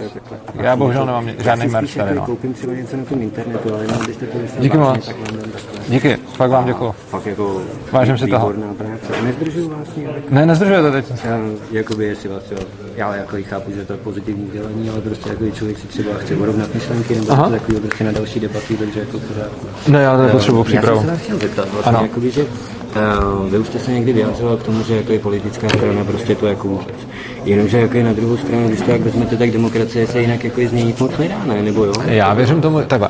Uh, já neříkám, že politická strana je blbá věc vždycky, jenom říkám, že já určitě nejsem ten, kdo půjde touhletou cestou. Uh, já osobně nejsem zastáncem politické cesty, protože si myslím, že ta strana by ani nedopadla dobře, ale... Jestli vám do toho můžu No. vstoupit, tak někdo nemusí být takový přívrženec násilí, ale když prostě žijete někde, jakoby, kde opravdu ten, kdo vládne, tak má samopal prostě, tak vy ho jakoby ne, nesvrhnete jinak než tím násilím. Eh. Stejně jako je tady politická moc a I demokracie. kdyby to byla pravda, tak já, který tomu principiálně nevěřím, nebudu ten dobrý člověk, který by to měl dělat. A hlavně, on to může kdykoliv dělat paralelně se mnou někdo jiný, aniž já bych musel dělat tohle. Což znamená, že za předpokladu, že by někdo chtěl založit politickou stranu a hlásat jako nějaký ideály svobody, tak ono to, co dělám já a to, co bude dělat on, bude působit eh, jako stejným směrem a já rozhodně nejsem ten, kdo by se proti takovým lidem vymezoval. Že byste třeba... toho člověka třeba odkazoval, jakoby, že tady to je třeba člověk, který jakoby ty Nejsem si úplně má, jistý, jako... jestli bych takhle odkazoval na politickou stranu. Minimálně co dělám, je, že před volbama se nějak vyjadřuju a třeba svobodný jsem nějakou dobu podporoval. Utrousil, jako Občas jsem něco takového dělal jako se svobodnýma, který vypadali jako strana, která něco takového myslí vážně. Potom ten projekt To je vlastně tak nějak pravda. To je- to je selhal a vlastně já jsem je nějakým způsobem jako podporoval. Nicméně se s tou stranou stalo víceméně to, co se tak s politickýma eh, stranama stává.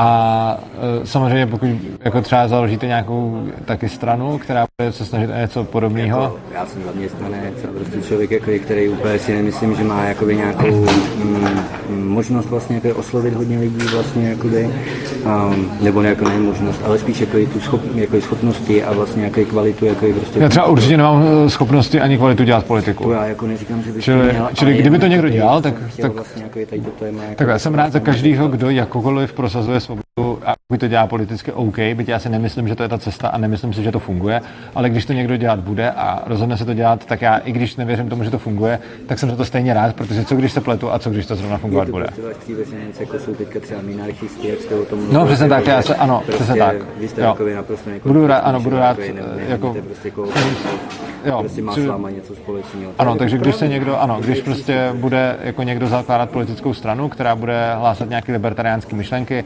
já si nemyslím, že politická strana je jako dobrý způsob, ale rozhodně ho podpořím i proto, že prostě já nevím, jaký způsob je dobrý. Já třeba se pletu a třeba to někdo zrovna politickou stranu změní. I když vlastně jako minule jsem měl takový nápad, chtěl jsem se vás zeptat třeba, kdyby někdo třeba tvořil jako animovaný seriál, třeba nějakou jako komedii, prostě to má jako moc prostě jako zasáhnout hodně lidí, že jako lidi mají rádi humor a tak. Kdyby se tam třeba objevilo prostě člověk, který vlastně hlásal takovýhle myšlenky. Všechno jsou to nápady. Že by to jako mohlo pomoci reálně.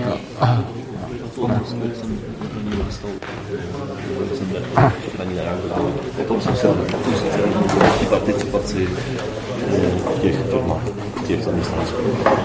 Dobře, tak můžeme začít.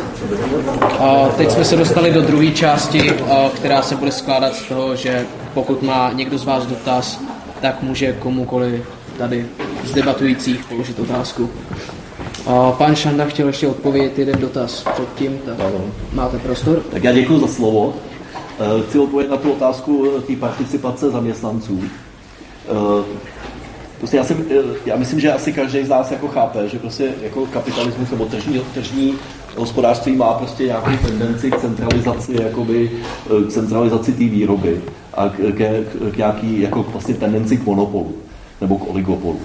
A ten, to je nějaká jako jeho inherentní vlastnost, kterou jako ten stát může nějakým způsobem regulovat právě eh, tehdy, pokud jakoby ta společnost nebo ta většina té společnosti je schopná prostě uplatnit jakoby svoji moc eh, politickou, protože je schopná víceméně jako, jako sjednotit na, nějaký, na nějakým programu, který pak jako prosazuje, eh, prosazuje skrze volby a skrze vládnutí. A eh, co se týče, čili vlastně jakoby eh, ten, ty příklady toho, kdy se jako eh, zaměstnanci podílejí na, eh, větším způsobem na firmách, tak eh, existuje jako celá řada. Jo. Existují země, kde je prostě uzákonění to, že prostě firma určitý velikosti musí, musí mít odbory, jo, kdy, ta fir, kdy ty odbory jsou, nebo nějaký jiný reprezentace zaměstnanců, třeba jsou to závodní, myslím, závodní rady v Německu, což hodně funguje v automobilkách, prostě mají nějaké zastoupení ve správních radách těch firm, a nebo taky, že ty firmy prostě vedle, vedle mzdy taky jako dávají zaměstnancům nějaký podíly eh, na, na těch firmách. A to je podle mě jako dobrá cesta, protože eh, to vede jako jednak k tomu, že ty zaměstnanci prostě nejsou, jak to říct, mají prostě taky nějakou moc. Nejsou jenom jako, jak to říct, prostě nemůže si ten zaměstnanec s těma dělat úplně, co chce. A na druhou stranu to i zvyšuje, zvyšuje efektivitu prostě ty výroby. Jo. Ty, eh, ten, eh, můžu uvést i další příklady. Třeba eh, eh, dneska jsou firmy, které třeba zkracují pracovní dobu docela zásadním způsobem, třeba na 4 dny v týdnu nebo na 6 hodin denně. A výsledkem toho vlastně jako je, že ty firmy potom, že ty zaměstnanci jsou mnohem produktivnější i za, za tu kratší dobu, jako vyprodukují víc, protože prostě schodí do té práce odpočetější. Některé firmy to udělají, protože mají třeba osvícenější majitele, ale, eh, ale prostě jakoby, eh, nakonec jakoby tuhle tu věc bude muset prosadit ten stát skrze prostě nějakou politickou moc a, a to se prostě i stalo v minulosti několikrát. Takže ty podnikatelé jsou hloupí, neví, co je pro ně dobrý a potřebují politika, aby jim zvýšil efektivitu práce. No tak jako, to se ale jako v minulosti už, to se v minulosti už mnohokrát jako stalo. Jo. A. Já myslím, že tady pořád říkat o výhodách, které jdou udělat a proč je to třeba násilí tu výhodu, jako, tak přeci eh, je momentálně třeba je taková situace, že je poměrně práce do zaměstnance se firmy berou.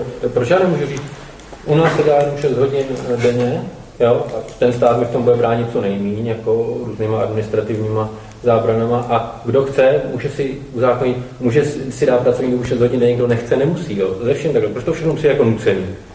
No tak já, e, ta... No, proč to musí ten stát prosadit, že všichni chtějí 6 hodin. Co když třeba já chci pracovat 8, mě to třeba vyhovuje. Tak já si myslím, že nikdo asi nebude nikomu bránit jako pracovat víc hodin, než kolik je zákonná norma, i když Teď je norma, 50 přes čas maximálně, takže stát v podstatě brání pracovat víc než No, je to, nějaká, je to nějaká forma ochrany zaměstnanců, protože ty zaměstnanci prostě nejsou v rovném postavení jako s tím zaměstnavatelem. A e, takže ta, tam to dává smysl, že prostě jako ten stát nějakým způsobem brání toho slabšího v tom, e, v, e, v tom kontraktu jako mezi zaměstnavatelem a zaměstnancem. Pokud samozřejmě ten stát, jako pokud ty lidi jsou schopní skrze ten demokratický proces si, si tyhle ty věci vydobí. Kdyby byla pravda to, co říkáte, že by teď v tuhle chvíli se vyplácelo zkrátit pracovní dobu na 6 hodin, pak by každý, kdo dobrovolně zkrátí pracovní dobu na 6 hodin, měl tržní výhodu oproti tomu, kdo to neudělá. A ono, já neříkám, že to jednou pravda nebude. Ono to rozhodně přijde. Ono tím, jak společnost bohatne, tak se zkracuje pracovní doba a to je jako přirozený důsledek. Ale nutit do toho ty lidi je nesmysl, protože buď nemáte pravdu v tom předpokladu, že to těm zaměstnavatelům pomůže, a nebo, jestli tu pravdu máte, tak oni to začnou dělat sami. Já si myslím, že tohle to není prostě, jako vy předpokládáte, prostě naprosto racionální chování těch, těch, těch lidí. Jo. ne, stačilo, kdyby to půlka z nich udělala, tak ta druhá půlka zkrachuje, pokud... Uh, prostě, když to nějaký, stačí, aby to nějaký udělali a ty z toho začnou mít výhodu. A tím začnou mít tržní výhodu oproti těm, co to neudělají. Pokud skutečně existuje to, že platí plošně, že kdo bude mít své zaměstnance jenom 6 hodin denně místo 8 hodin, pak každý, kdo to udělá, těží z té tržní výhody oproti každému, kdo to neudělal. Není potřeba, aby všichni se chovali nějak dokonale, racionálně a tak dále. Stačí, aby nějaká část těch lidí tohle to udělala, pokud to tak super.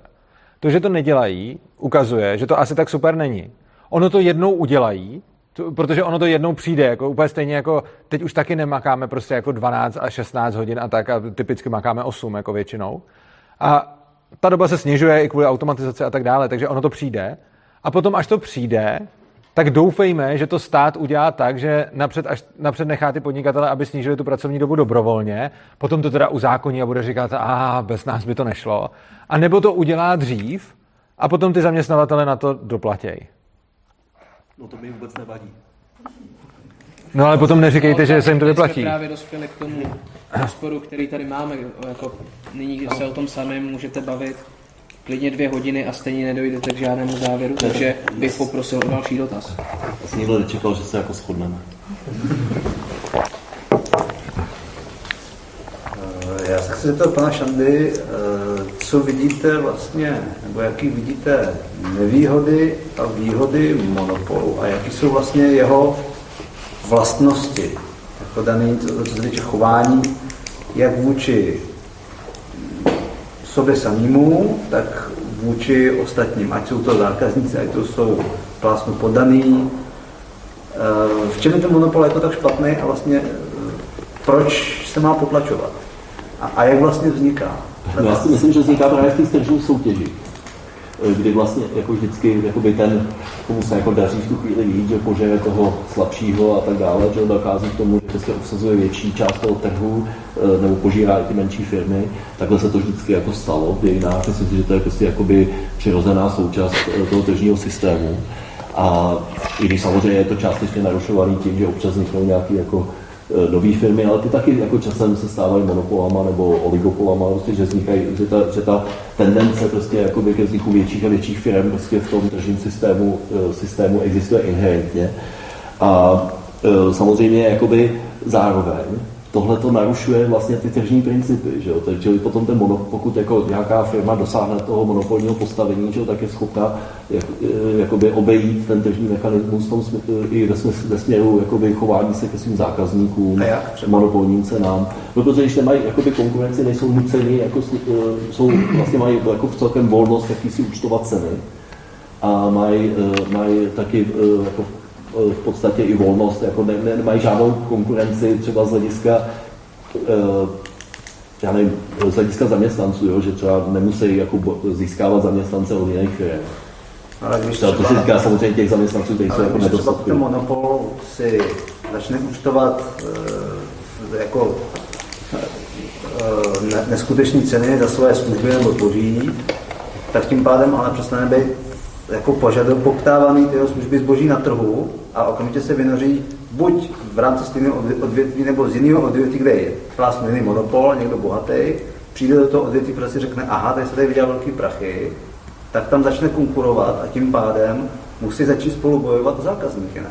To já si nemyslím nutně, že to takhle musí být. Může se to stát jako v některých případech, ale uh, v řadě případů se to tak už jako, jako v historii nestalo. Vlastně ten, v ten uh, dějinách většinou ty jednotlivé země se řešily ten, tenhle ten problém jakoby tý mono, mono, vzniku monopolu tak, že buď jsou nějaký zákony, který, eh, a úřady státní, který prostě ten monopol rozbijou, kdy prostě stát prostě řekne té firmě, rozdělte se na tři, čtyři menší firmy, což se jako stalo mnohokrát v dějinách, eh, a nebo prostě eh, potom vlastně ten stát převezme ten monopol, jo? takže národní ten monopol. No. To se, Mě by zajímalo... se dělo třeba po druhé světové válce, se to dělo v celé Evropě. Mimochodem, to, co říkáte... Ve Spojených státech se to dělo během 30. let. To, co říkáte o monopolech, platí přesně pro stát, ale uh, strašně moc by mě zajímalo uh, příklady, říkal jste, že se to stalo spoustukrát, volnotržních monopolů, který ovšem nebyly podpořeny legislativou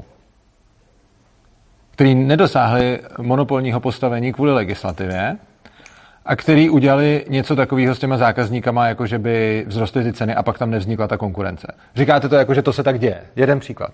Já bych řekl, že není ani jeden. To se taky jako na. Ale... Mobilní operátoři v Česku Legislativně přidělení pásma. Legislativně přidělený pásma.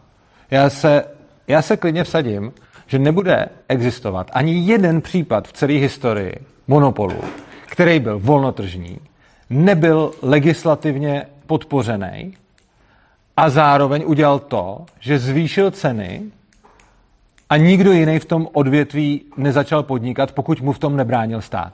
Já se vsadím, že takový příklad nenastal nikdy. Ever prostě. Vy jste to říkal jako věc, která se stává běžně a nejste schopni dát ani jeden příklad. No tak to se to nezapisují ty jednotlivý příklady. Mně by stačil jeden. Já nechápu. Jediný, kde se, kde, mám krásný příklad takového monopolu, jakože tržního monopolu, byl třeba Standard Oil, který přesně takhle rozdělili, jak jste, jak jste říkal, a ten nebyl podpořený legislativně a dělal přesně to, že žral všechny ty firmy a tak dále, ale musel držet ceny strašně nízko a poskytovat nejlepší služby. A v momentě, kdy se někde pokusil zvednout ceny, mu tam okamžitě vznikala konkurence. Někdy mu dokonce konkurence skupovala zboží v nějaké lokalitě a to jeho vlastní zboží mu prodávala tam, kde se snažil zvednat ceny. On na tom sice strašně moc vydělával, byl to Standard Oil a klesala cena eh, toho petroleje, který prodával neustále za, za jeho dobu. Potom ho Spojené státy rozdělili přesně na víc firm a mělo to ten negativní efekt, že ta cena stoupla. Jo, takže a tam se přesně stalo to, že kdekoliv se pokusil udělat tu věc, že se snažil ojebat zákazníky, tak mu tam okamžitě začala vznikat konkurence. Což se stane vždycky, když tam nejsou legislativní překážky vstupu do odvětví, anebo ten monopol není držený legislativou. Protože legislativou držení monopoly jsou ty špatný. Ty firmy, které volnotržně získají skvělé postavení na trhu, musí udržovat skvělé služby pro zákazníky a nízké ceny, jinak jim začne růst konkurence. A když to nedělají, tak je, tak je ta konkurence převálcuje. Tak oni, ty, ty firmy, ty monopoly jako nemají žádný problém jako by tu konkurenční firmu koupit. Znova, Sradím se s kýmkoliv z publika. Jeden jediný příklad. Jenom k tomu Standard Oil, že Aha.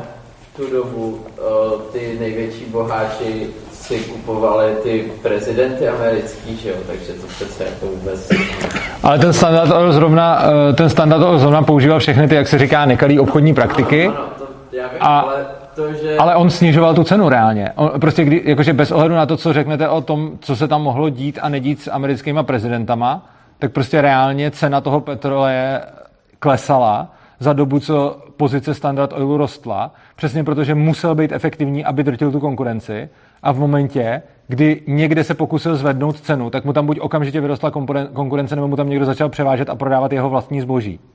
Přičemž je fakt zajímavý, že tenhle ten narrativ je strašně moc běžný. Je to slyšet v televizích, je to slyšet v médiích, masírujou nás tím politici. Slyší, slyšíte to všude, přesně, že takhle se budou ty monopoly chovat. A kdykoliv se zeptám, dejte mi jeden příklad v historii, kde se tohle stalo a nedržel to tam stát.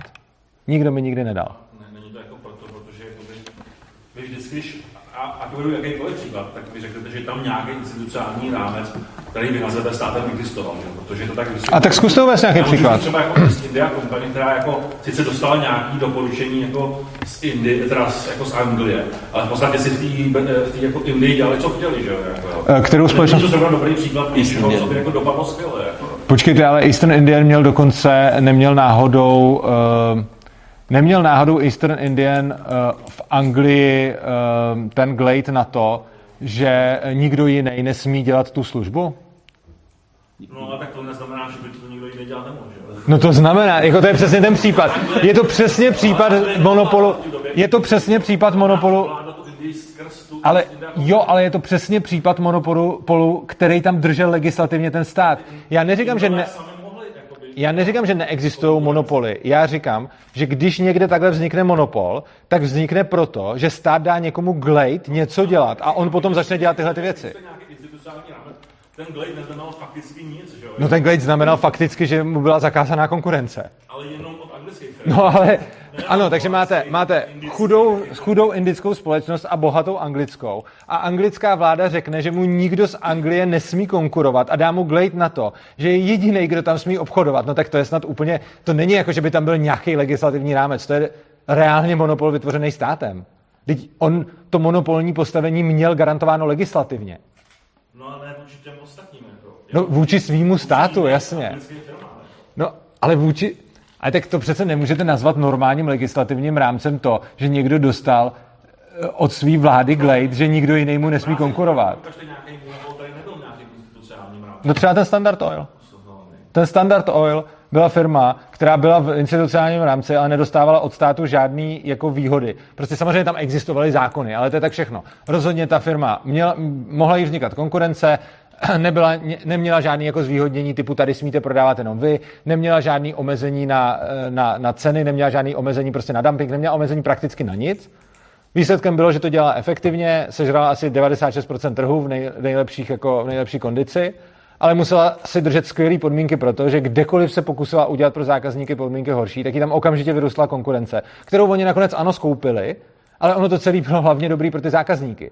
A ten případ, kdy ta firma začne se chovat blbě vůči těm zákazníkům, je přesně ten, kdy si to může dovolit a nevyroste jí tam ta konkurence, ale může si to dovolit tam, kde jí někdo tu konkurenci zakazuje a to je ten legislativní rámec. A co například Facebook?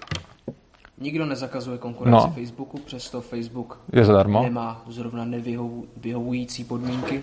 Zjevně má, protože kdyby měl nevyhovující podmínky, tak tam nejsou ty miliony a miliardy, nevím, miliardy asi ne, ty stovky milionů lidí, kteří na tom Facebooku, možná, nevím, kolik má Facebook uživatelů. Každopádně nemyslím si, že když má nějaká, uh, když má nějaká firma asi miliardy nebo stovky milionů uživatelů, tak bych si netroufal tvrdit, že má nevyhovující podmínky. Protože jinak by neměla ty uživatele. Čili zase je to služba, kterou můžeme na ní vidět nějaký mouchy, ale nemusíme ji používat, je zadarmo, lidi ji používají a funguje. Což znamená, už jenom tohle samo o sobě ukazuje, že se tam neděje žádný, jako že by zvedala ceny nebo něco takového.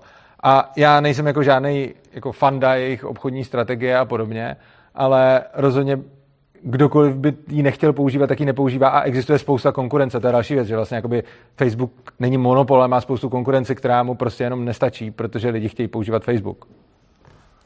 Tak, tady byl dotaz. Dokončení ty, vlastně já jsem tam měl dva dotazy. Když je vlastně ten monopol, když má se tržní monopol chová jakoby negativně vůči konkurenci, případně pak když vyhraje to prostředí, tak buď zákazník může třeba na ceny, tak když je to jakoby tržní monopol, v čem by měl být netržní monopol? Znamená třeba konkrétně stát, v čem by měl být lepší? Proč by se měl chovat jinak? Protože existuje, protože pod nějakou, jako, protože pod nějakou demokratickou kontrolou. A když přestane ta demokratická kontrola fungovat, plásnu, dejme tomu Maďarsko nebo Rusko, tam mají taky formální demokracii. Řízenou demokracii. Ano. To, to prostě závisí to jako na těch občanech, jako jestli, jestli, jestli dokážou prostě uh, si udržet tu demokracii nebo ne. To není jako, že, uh, že řek, řeknete, jako, že bude budíš demokracie a ona pak jako je. Prostě záleží to prostě skutečně na tom, jestli lidi jsou ochotní prostě pro to něco udělat, aby si, tu, aby si tu demokracii uh, udrželi, aby v rámci té demokracie byli schopní uh, prosazovat prosazovat svoje zájmy jako skupinový. Když třeba je demokratický stát, tak on má taky monopol na bezpečnost, soudy, nějakou vytvářenou legislativu, dejme tomu poskytování zdravotnictví, kterýmu, kterýmu vlastně nařizuje rámec, školství, tak vlastně tam se chová jako monopol a jako obecně lidi, myslím si, že jako se službami státu spokojení nejsou, asi to je určitá vlastnost lidí, že jo, jak kde, jak kdy, ale eh, proč by třeba poskytování služeb, dejme tomu v rámci bezpečnosti, mělo být od státu lepší, než dejme tomu od soukromých společností, dejme tomu, já nevím, nebo vyšetřování trestných činů. V čem je soukromý detektiv jako horší, než dejme tomu ten státem placený a vlastně prosazovaný jako jediný monopol. Já si myslím, že tam je prostě velká, eh, pokud by, jak, jak by bylo, eh, pokud by prostě existovalo jako tržní prostředí v tomhle tom případě, jako ve velkým, tak eh, že by prostě tam byla hrozná, hrozná jakoby nebezpečí zneužití eh, toho, toho vlastně jako represivního aparátu. Takže by bylo třeba, dejme tomu vyšetřování trestných činů, proč by to nemohli dělat soukromí agentury vyšetřovací? To oni který... můžou dělat i dneska, že existují prostě soukromí detektivové, můžou to dělat. No vraždu nemůžou vyšetřovat. Jo, to se nevím, já jsem nikdy jako tohoto Jsou hlavně znevýhodnění legislativou, že jo? protože policie má, eh, policie má benefity oproti ostatním, takže má legislativní rámec na to, aby mohla operovat, což znevýhodňuje ty ostatní. Já si myslím, že prostě jakoby ve chvíli, kdy vznikne jakoby další jakoby mocenská, prostě nějaká ozbrojená jako centrála řízená jako soukromou společnost. To by musela být mo- mocenská centrála, jenom to prostě je služba. Jako ve chvíli, jasně. No. Ona by to zároveň byla mocenská centrála. Když je, to, když je to jako služba, bezpečnostní služba, tak je to mocenská centrála. Jo? Pokud to není nějaký jeden jako bohej soukromý detektiv, no, firma, která má tři detektivy, ale prostě ve chvíli, kdy prostě už je to nějaká trošku rozsáhlejší organizace, tak prostě už to je, už má nějaký, nějaký, nějaký, Já si naprosto tady i souhlasím, že kdykoliv vznikne nějaká silová, eh, jako kdy, když vznikne silová skupina a někdo, kdo má prostě jako ozbrojený lidi, tak je to automaticky mocenský centrum. No. Akorát, že to, o čem jsem přesvědčený, je, že není dobrý systém, kde je to mocenský centrum jedno a je bezpečnější systém, kde je těch mocenských center víc. Protože je to podle mě hůř zneužitelný. No v tom se neschodneme, jo? to je ten vlastně základní rozdíl. Já to vidím, že prostě to jedno mocenský centrum garantovaný stát, demokratickým státem prostě je pod nějakou jako uh, kontrolou, uh, kontrolou těch občanů. Uh, a to zejména tehdy, jako když o ty občany fakt stojí. Ale v ten, když to prostě v tom případě že vzniknou nějaký jako soukromně ovládané. Tam ani není požadavek, aby o to ty občani stáli. Že jo? Tam, ne, tam není požadavek občanské angažovanosti v tomhle případě. A mimochodem, tenhle ten případ, o kterém, o kterém mluvíte, tak jsme viděli jako jeho celou spoustu selhání. Jo? Vy, vy to prezentujete... dotazy? Jo. Vzadu? No. Vy. Uh, jenom když jsme teda tady byli u toho Standard Oil, tak v té době v Americe byla ještě jako jedna společnost Carnegie Steel a tam začali lidi protestovat, protože měli nízký mzdy kvůli tomu, že to byl monopol. A uh, ta firma si jako ten Carnegie si zaplatil prostě pár pankrtony a vystříl, jako začali tam střílet do těch lidí, tak to je jakoby jako správně nebo špatně? No myslím si, že je správný střílet do lidí, Uh, druhá věc je, že oni nezačali, pokud vím, jenom protestovat, to by ono by to bylo v pohodě. Kdyby prostě jenom nepřišli do práce, tak oni se na ně vykašlou a najmou si nový. pokud já vím, tak oni mu blokovali jeho majetek. Nemyslím si, že je rozumný jako blokaci majetku řešit střílením. Na druhou stranu ono potom v krajním, v krajním případě je něco takového, třeba udělají to i ty státy. Prostě v momentě, kdy jako budete mít někde dostatečně velkou ozbrojenou skupinu, která se vám někde jako zasekne a bude tam prostě, tak vám to vystřílí nakonec i policie za, za těch daných jako pravidel. Čímž neříkám, že se mi to jako líbí. Nelíbí se mi to ani od státu, ani od té soukromé společnosti. Prostě není dobrý střílet do lidí. Na druhou stranu, co je primárně špatný, je, že někdo se zasekne na cizím majetku a odmítá tam odsaď odejít. Takže jako samozřejmě není, není to jako dobrá věc. Na druhou stranu jako je to něco, čemu se bohužel jako obecně nevyhneme, že když někdo přijde narušovat někam cizí majetek a prostě to tam blokovat, tak nakonec asi v každé společnosti, ať anarchistický nebo státní, přijde nějaká síla, která se ho tam odsaď pokusí vyhodit a pokud ten někdo, kdo tam je, jako nebude chtít a bude protestovat, tak nakonec do nich začnou třeba i střílet prostě. Samozřejmě dneska už by třeba stříleli asi spíš gumovými projektilama, což tehdy nebylo v jejich možnostech. Tak, pan Šanda chce reagovat? No tak jako v této, já jestli to je přímo ta konkrétní situace, předpokládám, že jo, tak eh, ten stát poslal jako národní gardy, aby po, jakoby potlačili ty, potlačili ty Pinkertony, že jo, a ty eh, zaměstnanci si vydobili jako uznání odborů a další jako požadavky, které měli, protože prostě podle mě není prostě správný, aby někdo kvůli tomu, že má prostě jako mnohem větší majetek než všichni ostatní, nebo než celá jako řada lidí, prostě mohl s nima zacházet jak, jak, jak, jak ze zvěří nebo s odkrokama. A ty lidi se prostě proti tomuhle zacházení bránili a to je podle mě naprosto správně. A bez ohledu na to, jako, že, to je, že to je majetek toho, oni mu nechtěli vzít majetek. Oni pouze prostě okupovali jeho majetek proto, protože s ním jako zaměstnancem zacházel otřesně. Ale reakce na to, když s váma někdo jako se zaměstnancem zachází otřesně, je prostě odejít. No a to já si právě a, nemyslím. a je to jako kdybych já se rozhodl, že vám půjdu prostě posekat zahradu a nějak se nedohodneme na penězích, tak si sednu na vaší zahradu a odmítnu odejít, protože jste tyran. Jako. To je, to, to, to je, je to úplně to samé.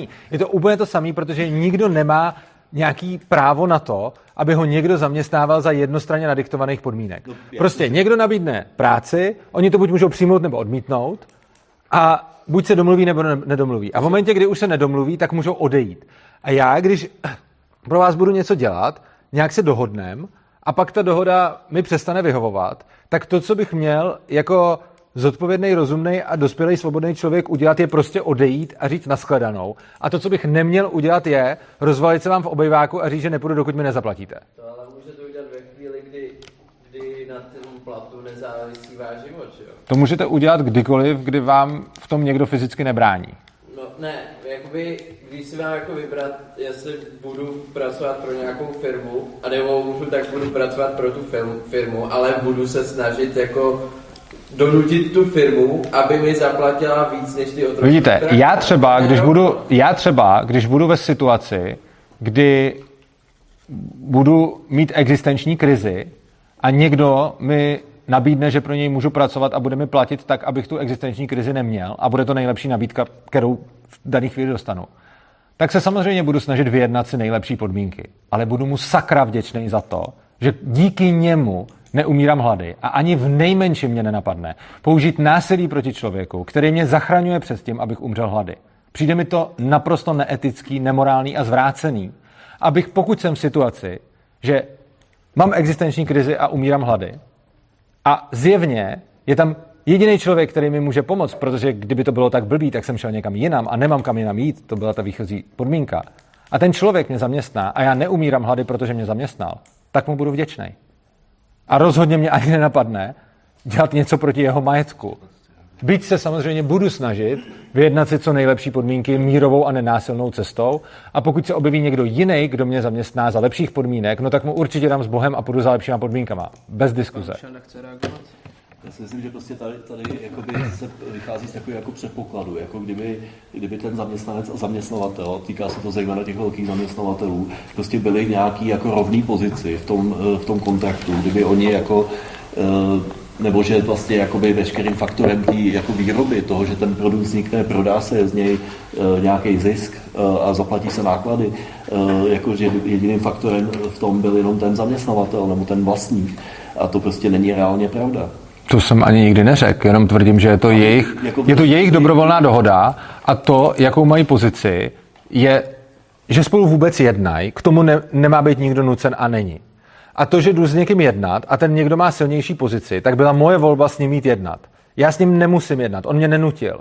Což znamená, že dokud mám právo odejít a říct, ne, já to dělat nebudu, tohle se neúčastním a za těchto těch podmínek nechci, tak potom jsem svobodný člověk a můžu do toho nejít. A když do toho jdu, tak potom bych neměl používat násilí proti někomu, s kým jsem se na něčem dohod. No tak jako uh, vy teda tvrdíte, že, ne, uh, že, vlastně ten, že vlastně ten člověk jako není nucený uh, uzavřít jako ten kontrakt, jo, ten zaměstnanec. Tak jako není nucený uh, uzavřít kontrakt s nějakým jedním konkrétním zaměstnavatelem, že jo, ale je nucený, pokud sám nemá nějaký jiný zdroj příjmů, čili nemá vlastnictví, který by produkovalo nějaký nějaký příjem další, tak je prostě nucený uzavřít kontrakt s některým zaměstnavatelem. A ten, eh, takže prostě vždycky je v té situaci, kdy je, je nucen jeden či onen, ten či onen kontrakt jako přijmout, aby, aby prostě eh, mohl zajistit nějaký svoje základní živobytí minimálně. A myslím si, že prostě v dnešní době jakoby ty nároky měly být mnohem vyšší než jenom základní živobytí. Když a vždy taky jsou? Společnost a společnost je prostě... Vždy taky jsou? Když tak bych to dopověděl. Uh, já si myslím, že prostě ten, i ten standard by měl být vyšší, protože ta společnost je dneska, jako, nebo ta ekonomika eh, dnešní je jako nesmírně produktivní. Tak a myslím si taky, že ta produktivita jako je důsledkem právě toho, že ta pracovní síla si prostě dokázala vydobít jako lepší podmínky a vyšší mzdy, že? takže ty zaměstnavatele byli jako nucený prostě tím, eh, tímto způsobem jakoby investovat do nějaké zvýšení produktivity práce a i zlepšení podmínek těch, těch zaměstnanců třeba skrze to, že skrze, eh, skrze daně nebo jejich větší, větší, jejich větší eh, kvalifikaci, že jo, protože ta výroba už prostě byla nějakým způsobem náročnější. Je hrozně zajímavý, jak najednou k tomu byli nucený a před chvilkou ještě se jim vyplatilo dávat 6 hodin. Tyjo. To bych možná Nevím, no, přijeme to taky, že na jednu stranu museli být donucený a na druhou stranu se jim to hrozně vyplatí. Okay. Přesuneme se k dalšímu dotazu. Uh, tamhle pán uh, světle Tam se hlásí paní hrozně dlouho mimochodem. Uh, ten se hlásil ještě dřív. Okay.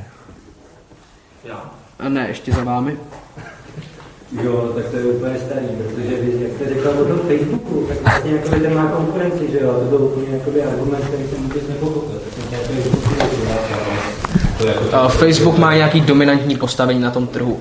Jo. Nevím, jestli se dá říct přímo, že je to monopol, ale tak je to dominantní hráč. Tak, Tam paní se hlásí už dlouho to jako představila, že byste třeba opravdu se vám povedlo přesvědčit tady celou Českou republiku, že uh, by bylo dobrý tady... Prosím, můžete trochu víc nahlas, vás... Jo, že kdyby se vám povedlo uh, přesvědčit celou Českou republiku, ano. že by bylo dobrý tady zavést anarchokapitalismus. Ano. A uh, prostě tak, ten stát by teda se nějak zrušil. I, jako i, i, i, teda, i mě teda zaujalo, že vy třeba mluvíte o tom státu, jako kdyby to byla nějaká jedna osoba, nebo jako jeden Entita, řekněme, osoba ne. Entita, protože třeba, že jo, že to přijde, že to tak není, že jo, že se to taky mění v čase, kdy se třeba taky jednou nějak uh, se vymezoval proti tomu, že jsou ty, ty těch nějaký, nějaký procento nejbohatších lidí, že se to pořád mění, tak přece toho státu to taky jako není. Nejsou to ty samý lidi, je to entita. Já o něm mluvím, jako když bych třeba mluvil o firmě, kdybych říkal prostě firma Microsoft, tak to taky není jeden člověk, tak stát. Vlastně, že jo, jako jsou to konkrétně ti, vlastně tu firmu. Uh, no, máme nějakou entitu stát a mluvím o ní ne jako o těch lidech, ale jako o, o té entitě, stejně jako když mluvil o firmě. Aha. Ah, OK. Česká republika třeba decentralizovalo by se školství, zdravotnictví, všechno.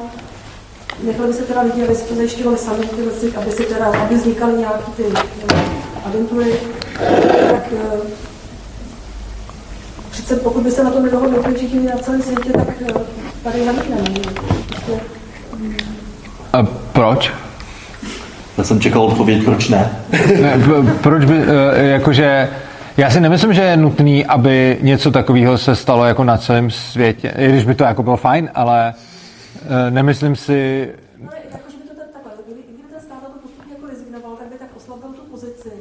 že by tady prostě naše území zabránili neměli. Jo, takhle. Uh, jasně, není samozřejmě... Jo, už chápu. Taky ještě, že ty státy, co teda jsou nějakým způsobem demokratický, nebo tak je považujeme za demokratický, tak, eh, tak žijou v nich lidi podle nějakých asi standardů, které nám připadají morální, nebo když třeba mám nějaký výhrady, tak eh, kdyby přece si tu svoji moc nějak oslabili, tak, tak by potom získali na, na moci ty, který teda, ty státy, kde, která to zdaleka takhle není. že? Ehm, Ten samozřejmě není možný jako zrušit stát nějak prostě jako šmahem ze dne na den. Eh, Je to něco, co takhle nejde vůbec provést a muselo by se to provádět postupně skrze oslabování toho státu, jinými slovy, jako, že by se prostě, že by přestal uh, držet monopoly v těch jednotlivých odvětví, což znamená, že rozhodně to, co navrhuju, není zítra zrušíme stát a všechno, co stát teď dělá, se dělat nebude. Jde o to, aby stát umožnil vznikání konkurence v odvětvích, ve kterých podniká, což znamená prostě nějaké školství, zdravotnictví a tak dále, že by mu prostě mohla vznikat konkurence, což je teď v zásadě ilegální bez svolení toho státu právě. A e, postupem času by se takhle zmenšoval a zmenšoval a následně by musel, musela pořád zůstávat nějaká jeho jakoby schránka pro komunikaci, nebo komuni- prostě pro vztahy s ostatníma, e, pro vztahy s ostatníma státama, což znamená, že e, ten stát by mohl tu chvíli, o které mluvíte, když by byl jako nějaký území třeba České republiky, by bylo teda jako reálně anarchistický, ale vedle by byly státy, tak v takovou, v takovou chvíli by ten stát potom uh, se navenek tvářil jako stát, akorát, že nějaká jeho legislativa vevnitř by byla prostě jiná, respektive by tam chyběla. Což by samozřejmě, jako, samozřejmě by na základě tohohle jako vznikalo spousta problémů na základě různých mezinárodních dohod a tak, kdy eh, ku příkladu, jako samozřejmě by byly problémy s clama a tak dále, takže jakože je, je to ekonomicky těžký, ale je, je, je zapotřebí něco jako postupného.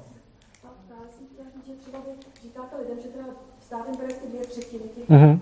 jo.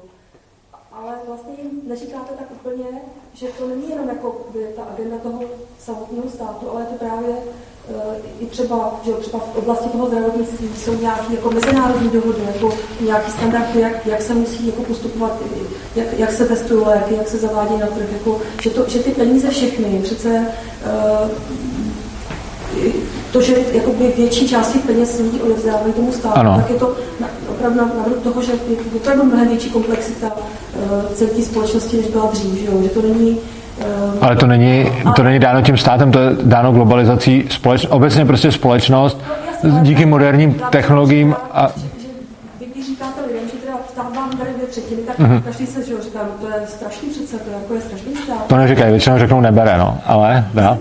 Tohle to neříkají, většinou řeknou, že to není pravda a pak, No, ale hodně to jako sympatický, že jo? No. Lidí na to slyšejí a už, už jako, a, když to slyší nejen od vás, ale od jiných lidí. No.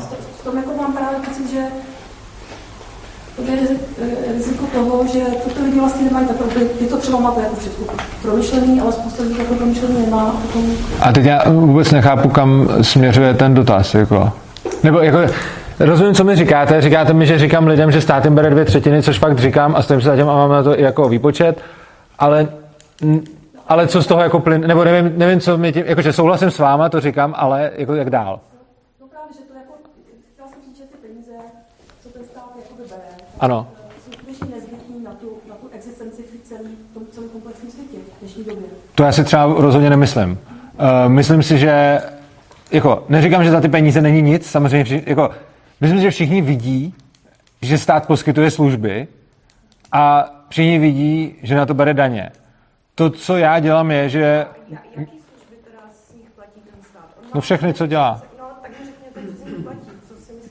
Silniční infrastrukturu, školství, zdravotnictví, soudnictví, policie. Jak eh, byste si to představoval, kdyby se ty daně neplatily a nebyly by finan- financovány takové věci jako zdravotnictví? Ale oni by byli, akorát, že ne z donucení. To je to, o čem... Z čeho by teda byly, eh, z če- jak by se platily? Nebo, Třeba silnice, dálnice. No. jako doktorovi a... To máte stejný, jako podívejte se, před rokem, před rokem 89 vám stát zajišťoval úplně všechno a platila jste dost malou část za všechno.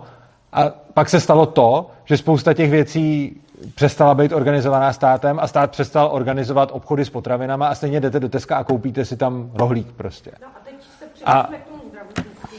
Ano. Tak teď jdu, jsem nemocná, dostanu neschopenku a dostanu ještě nějakou kompenzaci. Já vám na to rád odpovím, jenom je tady, tam se ptala paní, Co by se Eh. teda stalo, kdyby to bylo tak, jak... já vám hned odpovím, tam se ptala paní, která teď už bohužel odchází a já bych jí rád odpověděl, když... OK, tak se, eh, tak já jenom... eh, ano, to, co dělám, je, že vyčísluju, kolik stát, kolik stát bere peněz těm lidem a samozřejmě tím nepopírám, že by za to po- poskytoval nějaké služby, což ale každý ví. Každý ví, že stát bere lidem peníze a každý ví, že stát poskytuje lidem služby. A to, co já dělám, je, že poukazuju na věci, které spousta lidí neví, že jak velký je ten rozsah toho, o kolika penězích si rozhodujeme sami po svém a o kolika penězích je rozhodnuto za nás. Takže jako z toho, co vyděláme, o dvou třetinách rozhoduje někdo jiný a o třetině rozhodujeme my. Ale to, že o těch dvou třetinách rozhoduje někdo jiný, neznamená, že z toho nemáme žádné služby, což je asi zjevný. Čili... Tak. Já bych chtěl říct A já bych tady odpověděl na to, na to doktora. Takže to je všechno. No, to jak se klidně ptejte, no. Prostě mi ten argument nepřipadá fér, protože Ty dvě třetiny? já to věřím, že to jsou dvě třetiny, No. ale já si myslím, že prostě reálně člověk, kdyby to stát nezajišťoval, by dal možná i víc peněz. ale Tak kde je ta garance, že by to Takhle. bylo stejně nebo víc? Vám nepřijde tomu fér to, že takhle, lidi. on to není argument, on je to prostě fakt. A to, že něco konstatuju, si nemyslím, že může být nefér, pokud je to správně. Což znamená, že to, že ukážu, jak velký je to číslo, tak to je podle mě prostě konstatování faktů a to, jak s tím dál naložíme, může být třeba nefér, nebo já nevím, Pan jak to... Se hlásí o slovo. No, taky něco chtěl říct. Jo, a jenom ještě odpovědět na ty doktory, když už... eh, Dáme slovo panu Šandovi, OK. byl poměrně dlouho Jo. Já si myslím, že prostě uh, jakoby, že přesně ten boj je o ten rozsah toho státu a jako komu ten stát bude sloužit a komu nebude sloužit. Že ta představa, že ten stát jako úplně zanikne a vznikne, bude to anarcho kapitalistická společnost v té plné míře, prostě i pan Urza jako uznal, že to asi je nějaký jako teo, čistě teoretický. Ne, to není pravda. Prosím vás, přestaňte mi furt podsouvat No, něco. říkal že to bude postupně prostě... No, ale, ale postupně neznamená, jako, No dobře, tak jako, dobře, já řeknu to, co chci říct. Jo. Ten základní věc je ta, že prostě tady to jakoby libertariánský hnutí, který, eh, který jakoby zejména, eh, ke kterému jako anarchokapitalismu se dá říct, že je taková jakoby, jakoby odnož. patříme, já jsem libertarián, ano.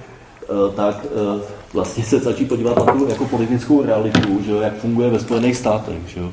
Tam prostě tohleto hnutí jako primárně jako sponzorují lidi jako bratři Kochové, kteří prostě eh, vedou uhelný průmysl.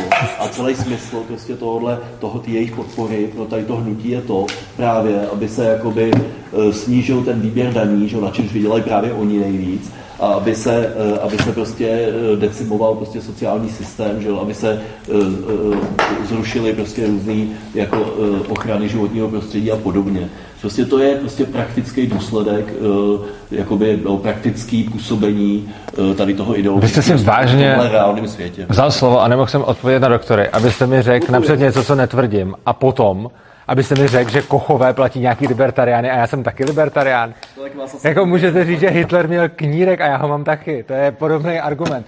Ne, No, Odpověď na chci říct, doktory. Že, prostě ta, ta, že tam je prostě určitá jako funkčnost toho, eh, z tohohle směru, že oni nechtějí zrušit stát, oni chtějí zachovat jakoby, ty No, ale já ho chci zrušit. No jo, ale vy, vy nemáte tu moc.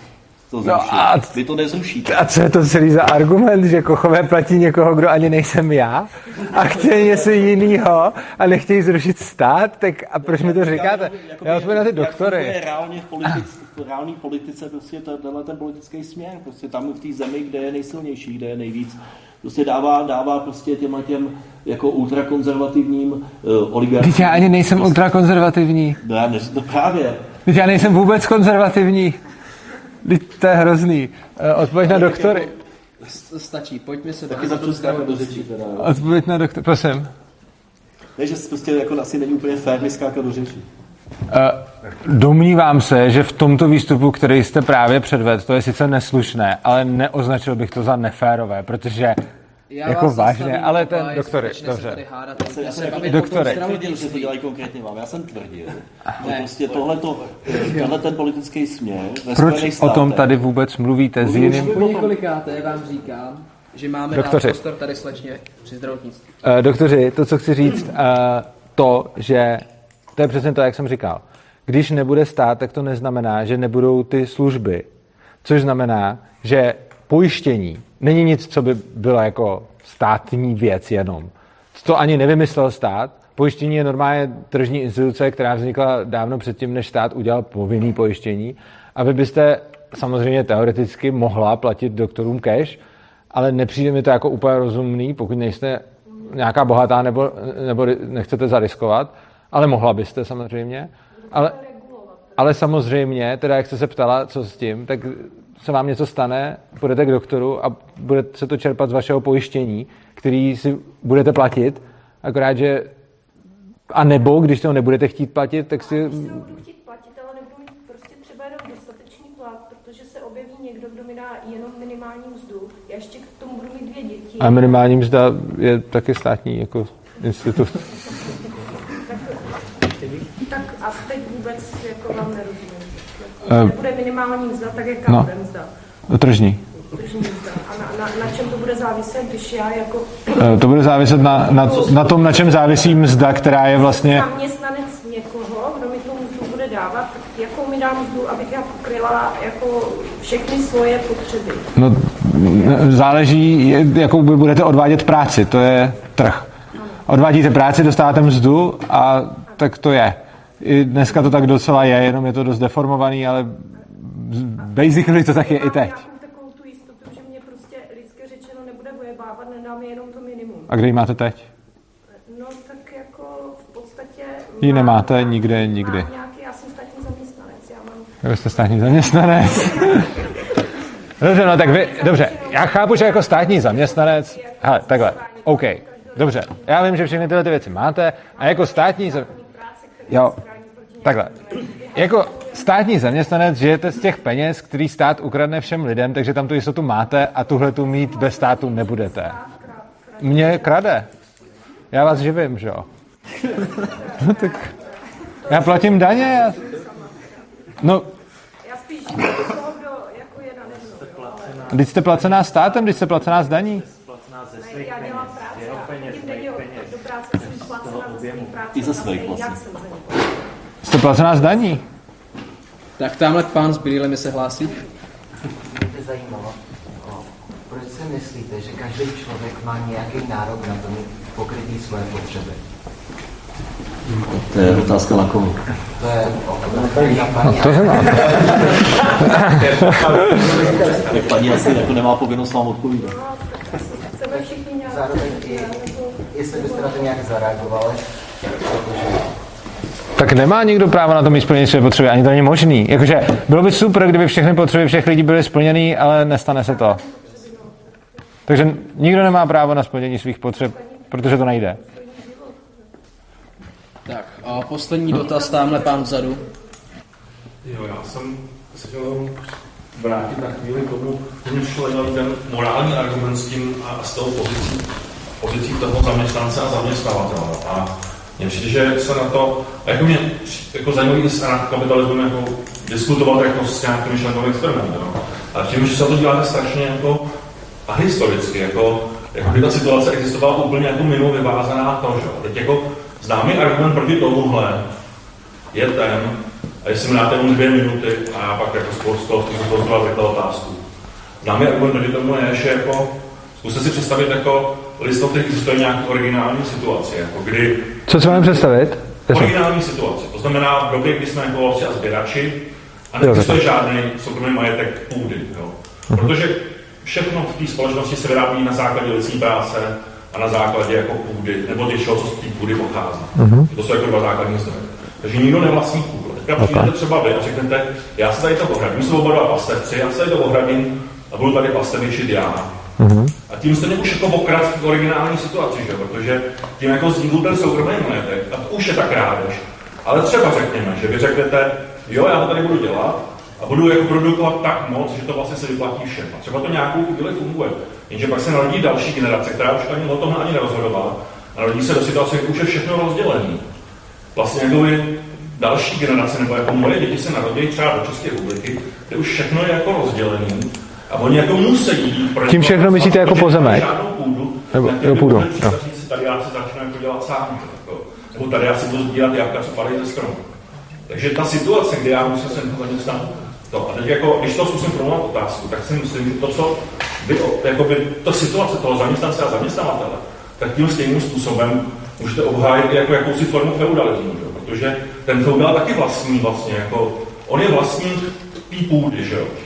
To je soukromý vlastnictví. Je on a jeho rodina, jeho dynastie, plus třeba jako, můžeme říct, že to je firma, jo, ten, ty jeho že zbrojnoši a všechno. A on řekne, tak buď tady pracuj, anebo nepracuj a umři. Jako. Uh, tam je několik roz... Za prvý, už v tom prvním příkladu, který jste dal s těma lovcema a sběračema, ten první zemědělec, pokud si ohraničí půdu, kterou předtím nikdo nevyužíval, tak nikoho ne, neokrát. Dobře, tak, tak pokud, tak tam je, tam je rozdíl. Vy, kdy, vy, ten majetek, to, že to začnete vlastnit, eh, nevzniká tou ohradou. Ta ohrada je něco, co vám zabrání jiným lidem, aby vám, lidem, aby vám tam lezli, ale ten majetek začnete vlastně, jako když něco, někdo nic nevlastní, tu půdu nikdo nevlastní, tak vy ji začnete vlastně tím, že ji využíváte.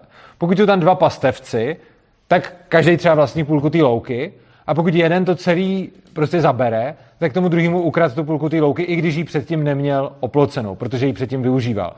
Maje, jako to, že vlastně pozemek není dáno plotem, ten si tam můžu jako kolem postavit dodatečně, ale nerozhoduje o tom, jestli to vlastně. Ale prostě jsou tam... No a, jo, a potom, jasně, takže prostě, když jsem to, tak pokud jsou dva pastevci na louce, tak si můžu vzít půlku té louky, když jsou tam dva. Tak pasu na půlce, tak si vezmu tu půlku třeba. No a prostě. třeba? Jako? No a teď, takže to je první věc. A teď, právo si to vzít. no protože to předtím ničí nebylo. Já si můžu vzít všechno, co... mu nedává právo si to vzít? Eh, Všechno, všechno, co ničí není a když to začnu využívat, tak je to tím moje. Ale je důležité, aby to ničí nebylo předtím. Samozřejmě, když někdo už to vlastní a já to začnu využívat, tak tím se mu zasáhne do vlastnictví. A když to nikdo nevlastní a nevyužívá, není to ničí a já tam přijdu a začnu to využívat, to, je, to jsou ty dvě důležité podmínky.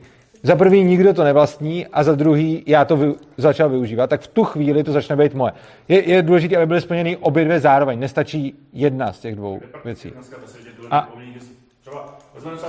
ne, tak já vám chci odpovědět. Takže tam to splněný není. Tam to můžeme, je to, tam jako většina vlastních Spojených státech víme všichni, že vznikla tím, že se to ukradlo těm, co tam bydleli a přivezli se tam jiný lidi, co zase jako pracovali. No to jako nebylo, takhle, tam nebylo v pohodě. eh, Britský impérium taky v podstatě jako vzniklo. A já vám chci odpovědět na tu otázku. Kde, kde No, na světě asi je to místo, kde můžete říct, jo, tohle to jako můj, A já jsem neřekl, že je to místo- pra- pra- předek jako tady si zabral a... Prosím vás, tohle není úplně korektní argument, když vy jste začal ze situací, která byla v prvobytně pospolné společnosti a řekl jste, představte si tohle. Já vám argumentuju na tu situaci a vy mi řeknete, kde je dneska na světě to místo, že jo? Teď se bavíme o vašem příkladu, který jste vy sám přivedl, že jo? Čili prostě, když byli dva pastevci na, na louce, tak pokud si jeden ohradí svoji půlku louky, tak to je v pohodě, ale pokud si ohradil celou tu louku i toho druhého, tak to už není v pohodě, protože mu to vzal. Jo? Takže to je první věc k tomu. A druhá, uh, Já si nesouhlasím, aby zase ohradil tu. Ne, to, že to není, A necha- neznamená, že to není všech. Jo, když Eh, uh, si ohradí tu půlku, já bych ale rád odpověděl na to- pohroma, tak pane moderátore, rád bych odpověděl na tu otázku, a není to možný tady. Nepřerušujte pana Urzu. Uh, já bych uh, té otázce, jaký je rozdíl mezi tím feudálem. Tak můžu vám odpovídat, nebo vždycky začnete mluvit, když začnu mluvit? Rozdíl mezi... Já s tím nesouhlasím. Prosím vás? Mohl Fakt? byste prosím vysvětlit princip homesteadingu? Nebo jak se to jmenuje? Já jsem chtěl teď odpovědět na to feudála. Ten jsem teď vysvětlil, ale ten feudál, o kterém jste říkal, že uh, to je stejný jako to zaměstnání, tak to není stejný, protože ten feudál držel na svém pozemku ty lidi proti jejich vůli. Ta, ta poenta toho feudalismu byla v tom, že ten feudál si něco, si vzal nějaký území, nebo ho třeba dostal od vládce a držel tam ty lidi a dokonce, když byli dva feudálové vedle sebe, tak měli uh, nějaký smlouvy o tom, že když uteče jeden nevolník na, a chytne ho ten druhý, že, že ho tam zase vrátí a, a potrestají ho, nebo ho zabijou, zážel, kolik bylo zrovna lidí v té době, takže když těch lidí bylo jako hodně, tak je třeba zabijeli, když jich bylo zrovna málo, tak je trestali, ale rozhodně to není situace jako se zaměstnavatelem, protože tam to, co jsem říkal, jako ten prvotní argument je, já můžu říct ne a jít za jiným zaměstnavatelem a můžu, můžu z toho zaměstnání odejít prostě. Od toho feudála jsem prostě nemohl odejít a ten feudál mě tam držel násilím. Což znamená, že... Jistá forma feudalismu. Ale to potom nemáte feudalismus, jako... Existovali takzvaní jako svobodní lidi, často potom třeba měštění, kteří si vydobili někdy práva, který mohli odejít. A já nemůžu odpovídat na všechno naraz, jakoby. Třeba přesně ta samá situace. Jako- Jako... Jste byl třeba měšťan, svobodný občan, tak jste mohl pracovat, ale musel jste platit tomu feudálovi nějakou část svojí práce. Stejně jako já zaměstnavateli musím dát nějakou část svojí práce. No. A nebo jste mohl jít někam do jiného města. No ale Co? tahle forma, ale tak tahle forma feudalismu, to byste mohl říct, že je i dneska, protože když já mám svoji zahradu a ně, někdo tam přijde a poseká mi a já mu za to dám litr, tak prostě to není feudalismus, že jo? Čili prostě, jako feudalismus je to tehdy, když tam držím, Už to obracíte. Já říkám, že to, co vy říkáte, tak tím můžete obhajit feudalismus na základě No toho, nemůžu. že jedna postava vlastní všechno. No, Představme si feudalismus bez nevolnictví. Já vám klidně vybočili nevolník a můžete, já řeknu, klidně si jdi za jiným feudálem, mě je to jedno. Ale pokud chceš pracovat na mým majetku, tak mě budeš platit. ale takhle to funguje Já úplně... vás přeruším, máme posledních pět minut. A za určitou dobu sem přijde druhá skupina lidí, která to tady má pronajaté, takže by nebylo vhodné jim tady zavázet. Tak, máte ještě někdo něco? Poslední dotaz. Já bych se chtěl zeptat, teda mě, mě zajímalo pojetí u vás tom anarchokapitalismu, jak to máte se squattingem teda, protože squatting je samozřejmě na něčím majetku, že jo, nějakým, kterým třeba chátrá nebo takhle a naráží to na to, že se squatuje samozřejmě na eh, budovách nebo v budovách, které patří státu a stát se špatně nakládá. Jo, ale ten rozpor, že jo, mezi tím osobním majetkem, mezi tím státním majetkem a takhle, jako, jak je to u vás? Jako, tohle, já osobně si třeba nemyslím, že stát je legitimním uh, držitelem toho majetku, ale to není obecně uh, jako názor všech anarchokapitalistů. To mě zajímá, A- protože právě vím, že tady v tom nej- nejste konzistentní tady v těch názorech. Vlastně jsem konzistentní. No, nemyslím Ne, vás, jako ale myslím anarchokapitalisty.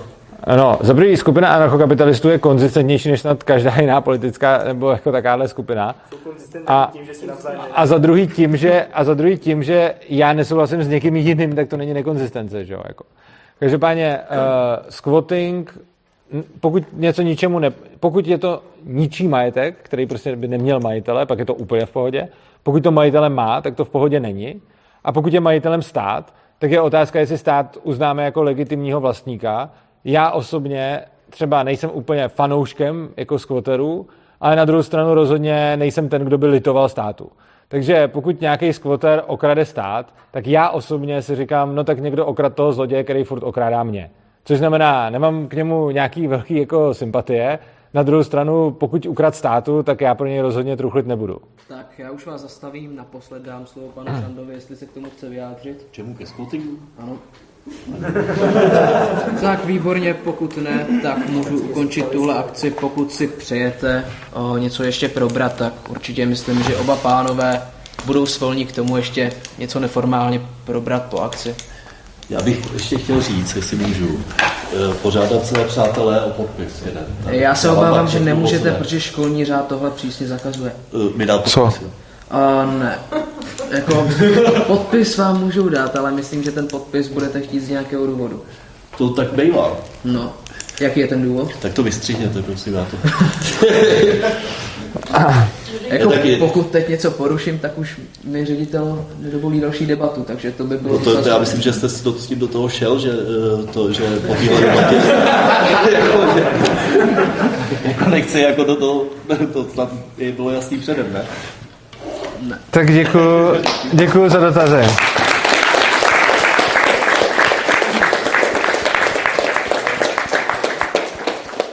Palce, aby byla ještě nějaká další debata. Já taky. Díky.